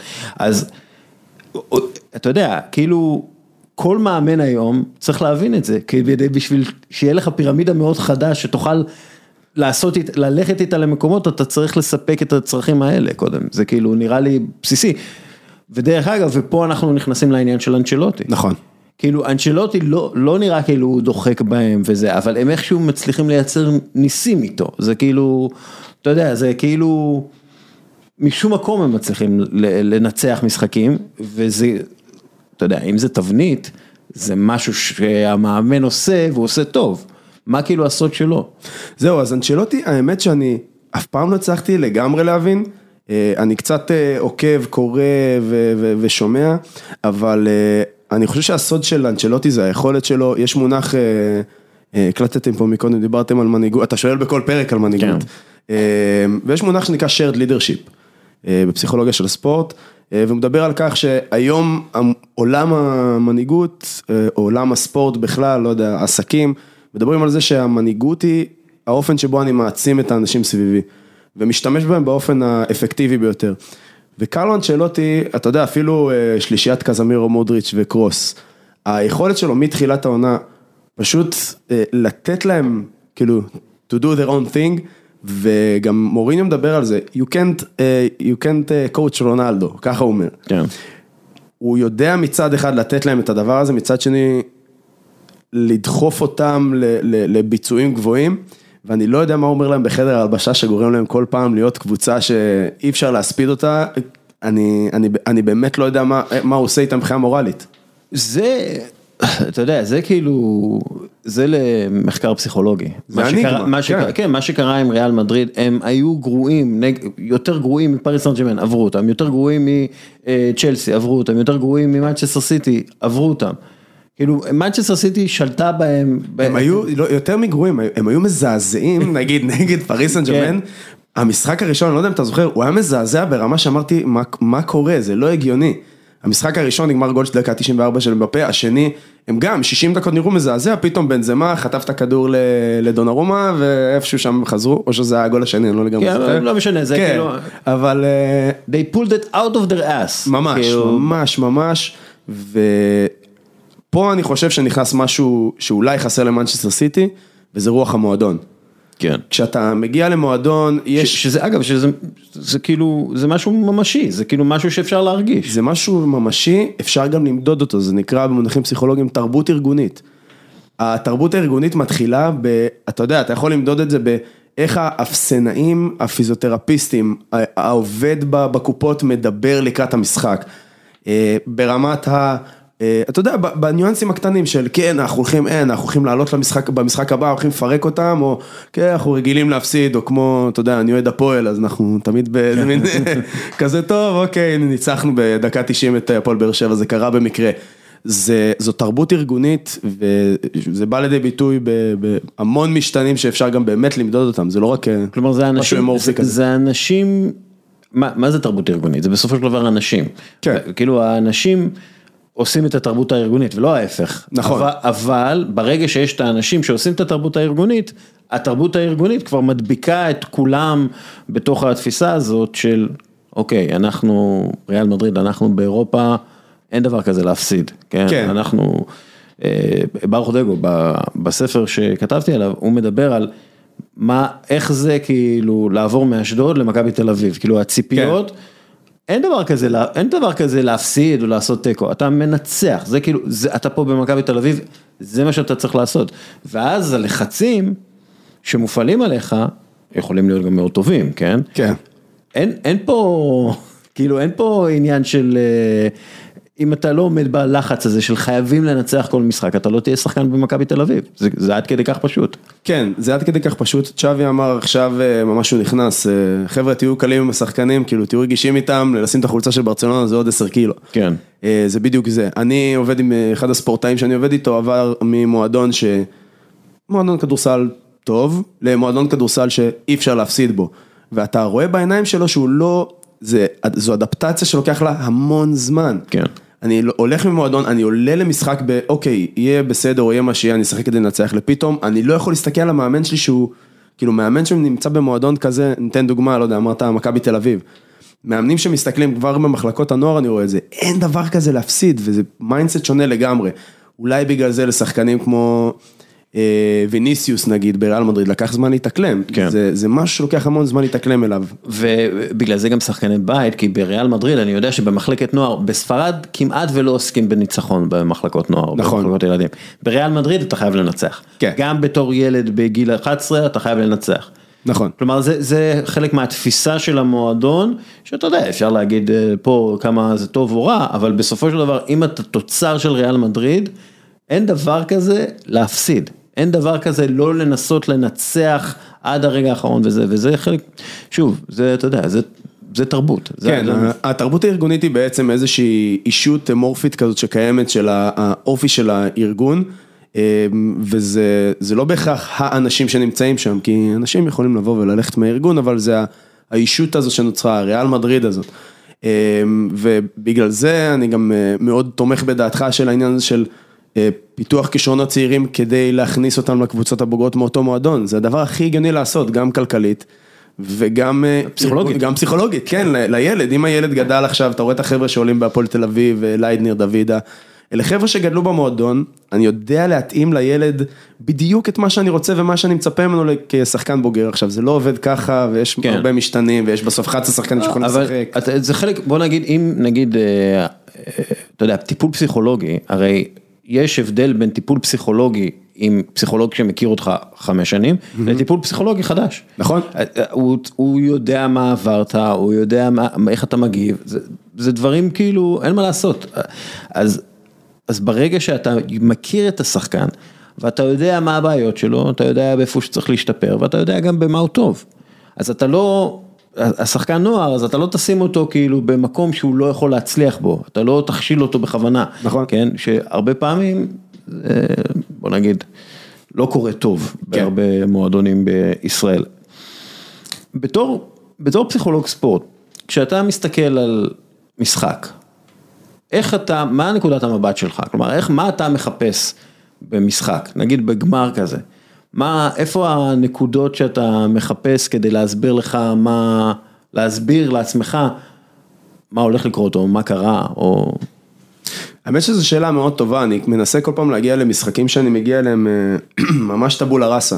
אה, ולנסות פשוט להיות הכי צופה מהצד שאני יכול. בגישה שלי נגיד, אם תראה אותי כ...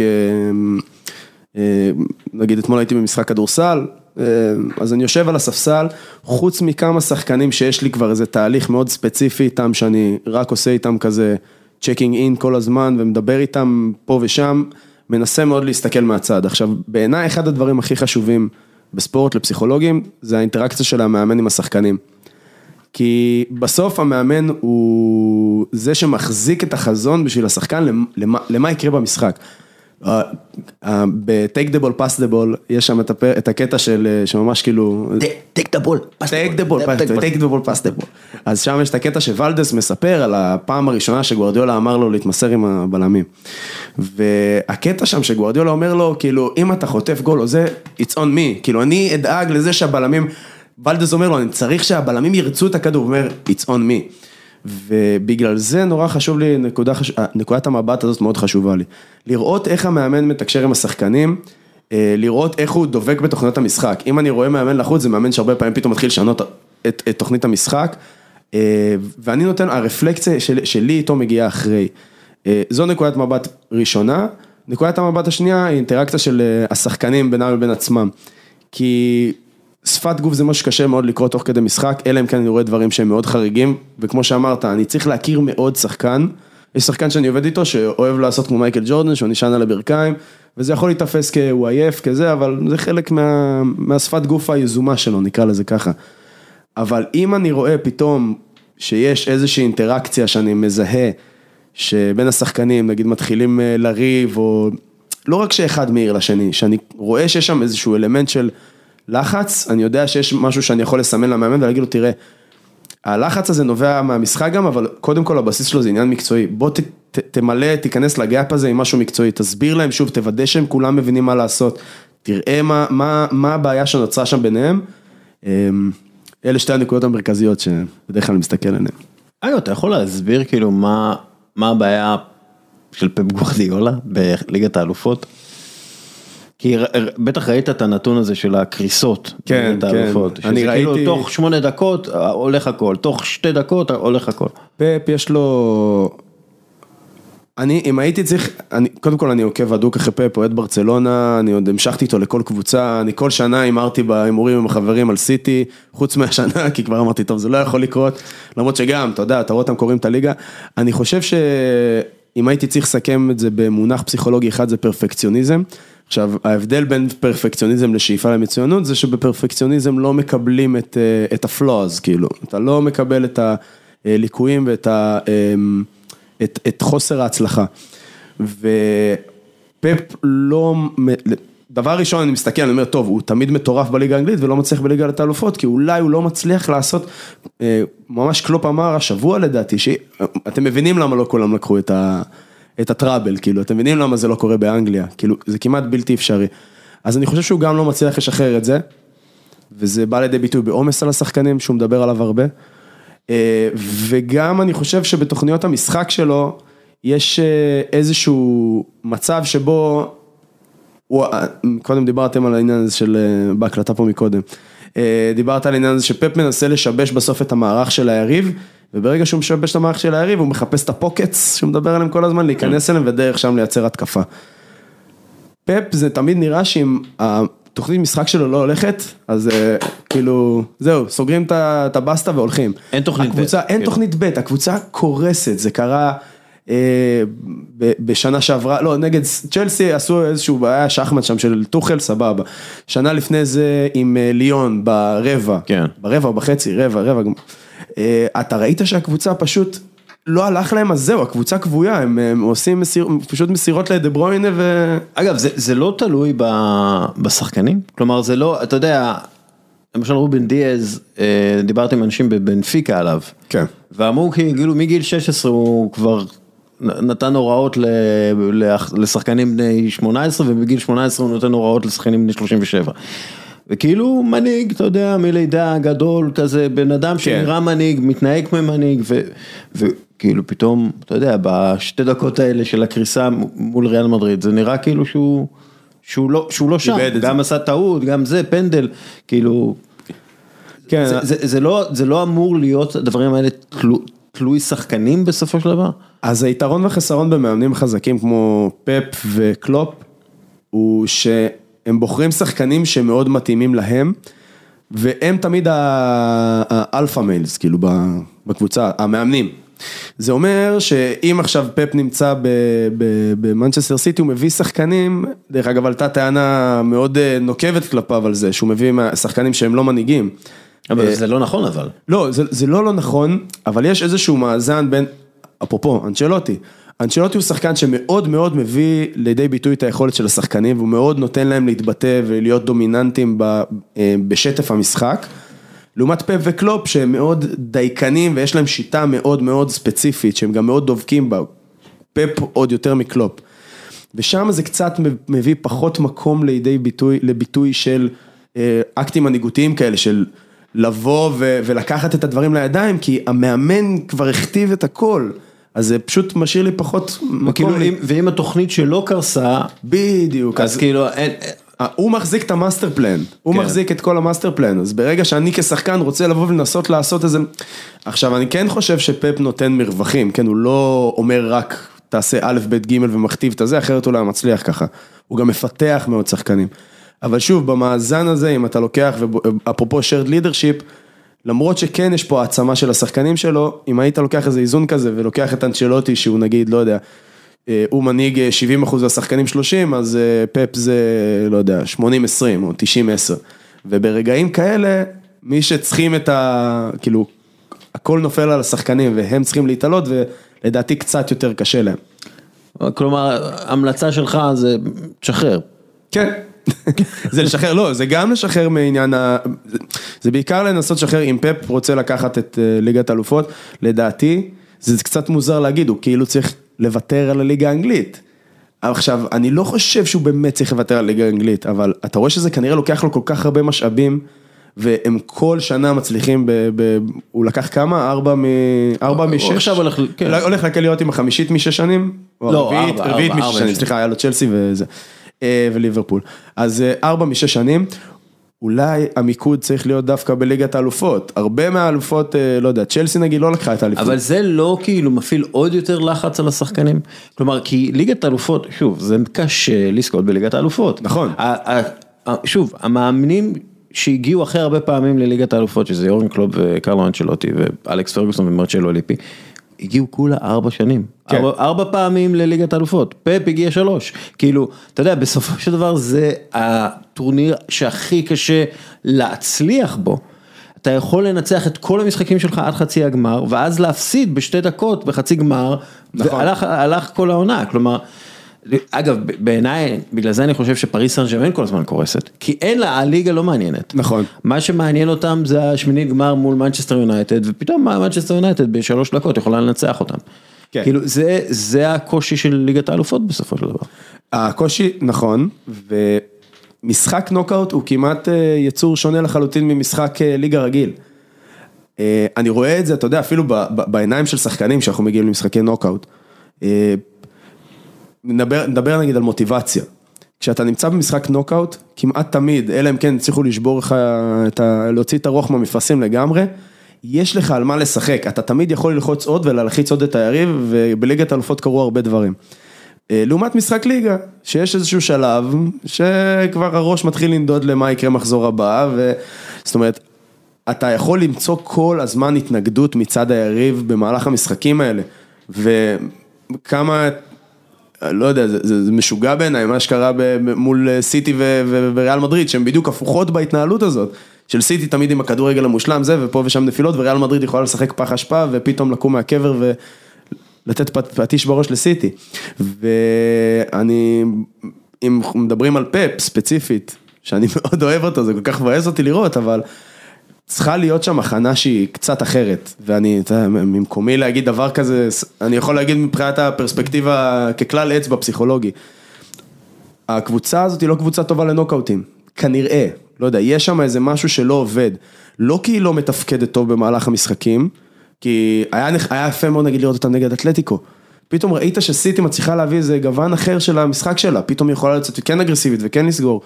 אבל זה גמישות שהם יצטרכו לפתח כדי להצליח במשחקי הנוקאוטים, כאילו בשביל כדי לקחת ליגת אלופות. לא- ושוב, זה הרבה ידע מוסדי שצריך. נכון, כן. נכון. אמ, טוב, שר גל. עוד משהו שאתה רוצה להגיד לנו לקראת אה, גמר אה, ליגת האלופות? האמת שלא, אני ממש לא יודע מי תנצח, אין לי, אף כאילו, אחד לא. אני יודע, אני אומר, אני אומר, תמיד אני בחישובים עם עצמי טוב, אני לוקח איזה פייבוריטית אחת, אומר, טוב, כנראה זאת, אה, צ'לסי הייתה לי אז תחושה, זה הרגיש לי שטוחל, אבל, תשמע, אין לדעת, זה נראה לי ליברפול, משוגע. ליברפול תוביל 5-0, ואז- בדקה בדקה ה-89 ריאל מדריד איכשהו תכבוש אה, חמישה שערים, וזה ילך ל... בנזמה עם שלושה, כן. זה זה התחזית ה- התחזית לא. כזאת, היא לא- כן, לא לא כזה מנותק, לא לא כזה תלושה, מופר. שר גל, תודה רבה. תודה רבה. ועכשיו איתנו גל קרפל אה, מבועטים את הגזענות והאלימות מהמגרשים של הקרן החדשה לישראל, מה המצב גל? אהלן, אה, בסדר, בסדר גמור, אה, קצת מודאג לגבי המצב, המצב ביציעים. כן, כן, כן. אתה יודע, אנחנו רואים מה שנקרא מחאת אוהדים, כן, זה מחאת אוהדים, מאה אחוז. אנחנו מדברים על האבוקות ב- בגמר הגביע ובדרבי ובכלל, העניין הזה של האבוקות. כן, העניין הזה של האבוקות, ותראה, זה, זה, זה פשוט מדכא, זאת אומרת, זה מדכא כי אני חושב שהמחשבה ש... אה, אה, סוג המחאה הזה אה, מייצר איזשהו שינוי לטובה, אה, מה אני אגיד לך, זה קצת, קצת קשה לי לראות את זה, זאת אומרת מצד אחד כן שומעים את האוהדים ואת הקול שלהם, אה, מצד שני כן יש מלחמה כל הזמן לא מספיק טובה של המשרדים השונים שמנסים למצוא את הדרכים השונות לעשות אכיפה, אבל ש, ש, חלק גדול מהאכיפה זה עניין הזה שהמשטרה וה- וה- וה- וה- והרשויות השונות ימצאו אנשים כמו למשל אלו שמכניסים אבוקות למשחק כדורגל כשאסור. המצב כרגע כשיש חוק והחוק לא נאכף הוא מצב שמראה אוזלת יד, אוזלת יד של המשטרה ואוזלת יד של הרשויות ועניין האבוקות מראה אוזלת יד של הרשויות שלא מצליחה לעצור את זה. אמ, אם אתה, אם אתה שואל אותי, המחאה הזו יותר סביר שתביא לזה שתהיה יותר אכיפה בעניין האבוקות. אמ, אתה יודע, באנגליה בדיוק, אה, לא נדבר על זה בהרחבה, אבל באנגליה פרצו אוהדים, פרצו אוהדים של מנצ'סטר סיטי למגרש, ואחד מהם הורשע בזה שהוא הדליק אבוקה. יש תמונה שלו מדליקה אבוקה, והוא נעצר כמה ימים אחר כך, והוא מובן בפני שופט, ונראה מה יהיה עם זה. אמ, השאלה היא, שוב, יש את השאלה מה מותר ומה אסור, ומה מותר בגרמניה ובאוסטריה, ויש הרבה מדינות שבהן יש אבוקות, שזה מוסדר שם. ברגע שיש חוק ומצפצפים על החוק, אה, אני לא רואה איך הדינמיקה הזאת מובילה לצערי לאיזשהו, לאיזושהי התפתחות טובה, אולי אתה תדע אפילו להגיד לי משהו אחר על זה, אולי אתה רואה את זה בצורה אחרת ממני. האמת היא, אני, אני אגיד לך את האמת, אני, אני חושב שלמשל פירו זה לגמרי משהו שאפשר לעשות אה, בתיאום עם המשטרה ועם חבלן משטרה, ואפשר לעשות משהו אה, בטוח וטוב ולא מזהם אה, ולא פוגע. אה, גם אה, תפאורה, אני חושב שזה משהו, אתה יודע, כאילו זה, כן. הכל קשור אה, בעיניי לקשר של הכדורגל, רשויות הכדורגל ורשויות החוק עם האוהדים. וברגע שרשויות הכדורגל לא פועלות למען האוהדים, לא עוזרות לאוהדים מול המשטרה, אה, זה, האוהדים מחפשו דרך להשפיע על המשחק. ואז הם כן. יעשו את העניין הזה של האבוקות וכולי, ואני לא חושב שאפשר להאשים אותם גם בזה. הם... אה, כן, הם- תראה, הם- אני, קשה לי עם עם. אתה יודע, בדרבי 17 דקות לא שיחקו.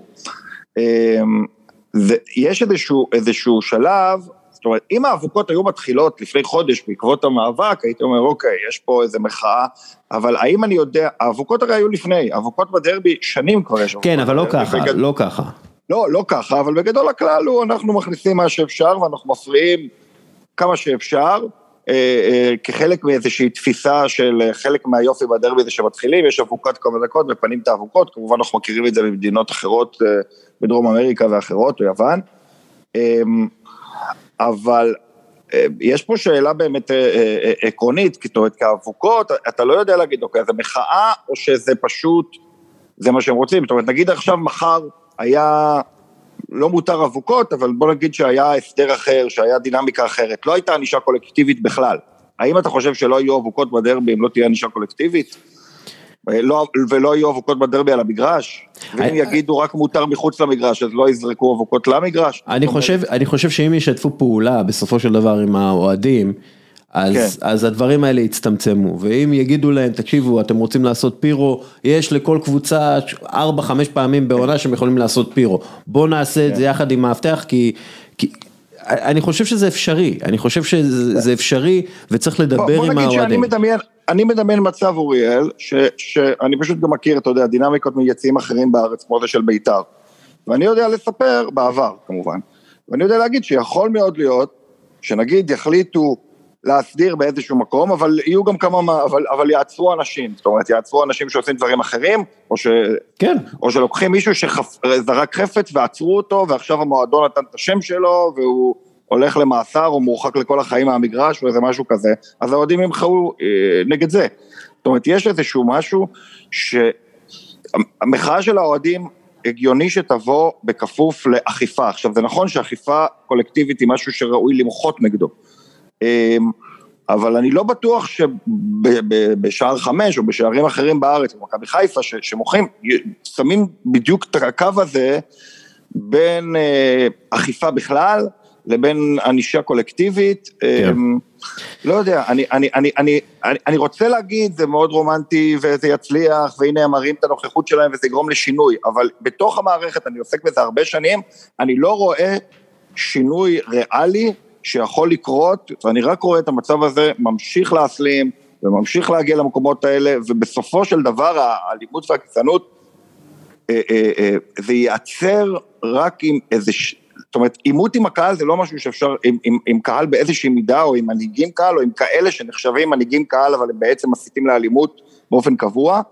אה, אתה לא יכול לעשות את זה בלי איזשהו עימות, והעימות הזה הוא מתבקש, הוא, הוא צריך להגיע באיזשהו אופן. אני כמובן חושב שאסור שהוא יגיע בתוך היציעים, כן. אסור להיגרר לאלימות, שוטרים לא צריכים לעצור אנשים על זה שהם תקפו את השוטרים, שוטרים צריכים לאכוף אלימות וגזענות במגרשים, הם צריכים לאכוף מי שהפריע למשחק, אבל בקיצור, אין לי פתרון בשבילך, אני רק אומר, אני רואה את הדבר הזה, ואני רואה ב, גם ברשתות הרבה אנשים מאוד אופטימיים, ואומרים איזה יופי, אבל אני, אני לא כל כך אופטימי.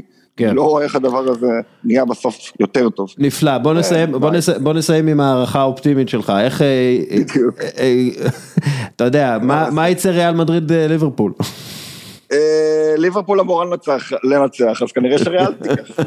טוב, גל, כל הסימנים מעידים של ליברפול, אז בטח ריאל. כן, זה... בטח ליברפול תוביל 3-0 ותפסיד 4-3. אם- אה, אמרתי לך, כן. אמרתי לחברים אוהדי ליברפול, אם אתם מובילים 3-0 תתחילו לדאוג. כן, אחלה, תודה רבה גל. בכיף, יאללה באמת. ביי.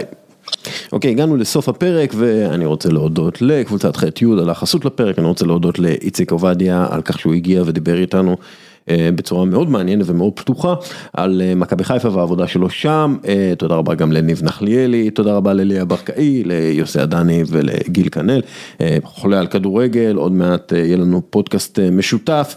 אה, תודה רבה לשר גל, אה, פסיכולוג הספורט שבא לדבר איתנו על העניין הקטן הזה שמכריע או לא מכריע משחקים. אה, ותודה רבה למינקובסקי תקשורת, למי עוד אני צריך להגיד תודה רבה? אה, לגל קרפל, תודה רבה לגל קרפל מהקרן החדשה לישראל. ורגע, שנייה, שנייה, שנייה. אמ, אמ, עוד מעט אני אומר תודה אחרונה, אה, אבל אה, לפני, יש למי שמאזין ומי שהגיע עד לפה, המאזין האחרון, אה, אתם יכולים לקבל הנחה על הספר שלי, על ברוך דגו, אתם יכולים להיכנס לאתר של ספרי ניב, לחפש את הספר דגו, למצוא אותו, ואז בקופון אתם יכולים לכתוב דגו, בוק, אחד, צמוד הכל, אותיות קטנות. ואתם תקבלו הנחה על הספר הזה, זה לכל מי שמאזין לפודקאסט עד עכשיו, עד הדקה, אני לא יודע איזה, ו... ומקשיב לזה, הוא יכול לקבל את ההנחה, אה, אז זהו, אז באמת תודה רבה לכולם, ותודה רבה לך, מאזין יקר, שנשאר עד הסוף. יאללה, ביי.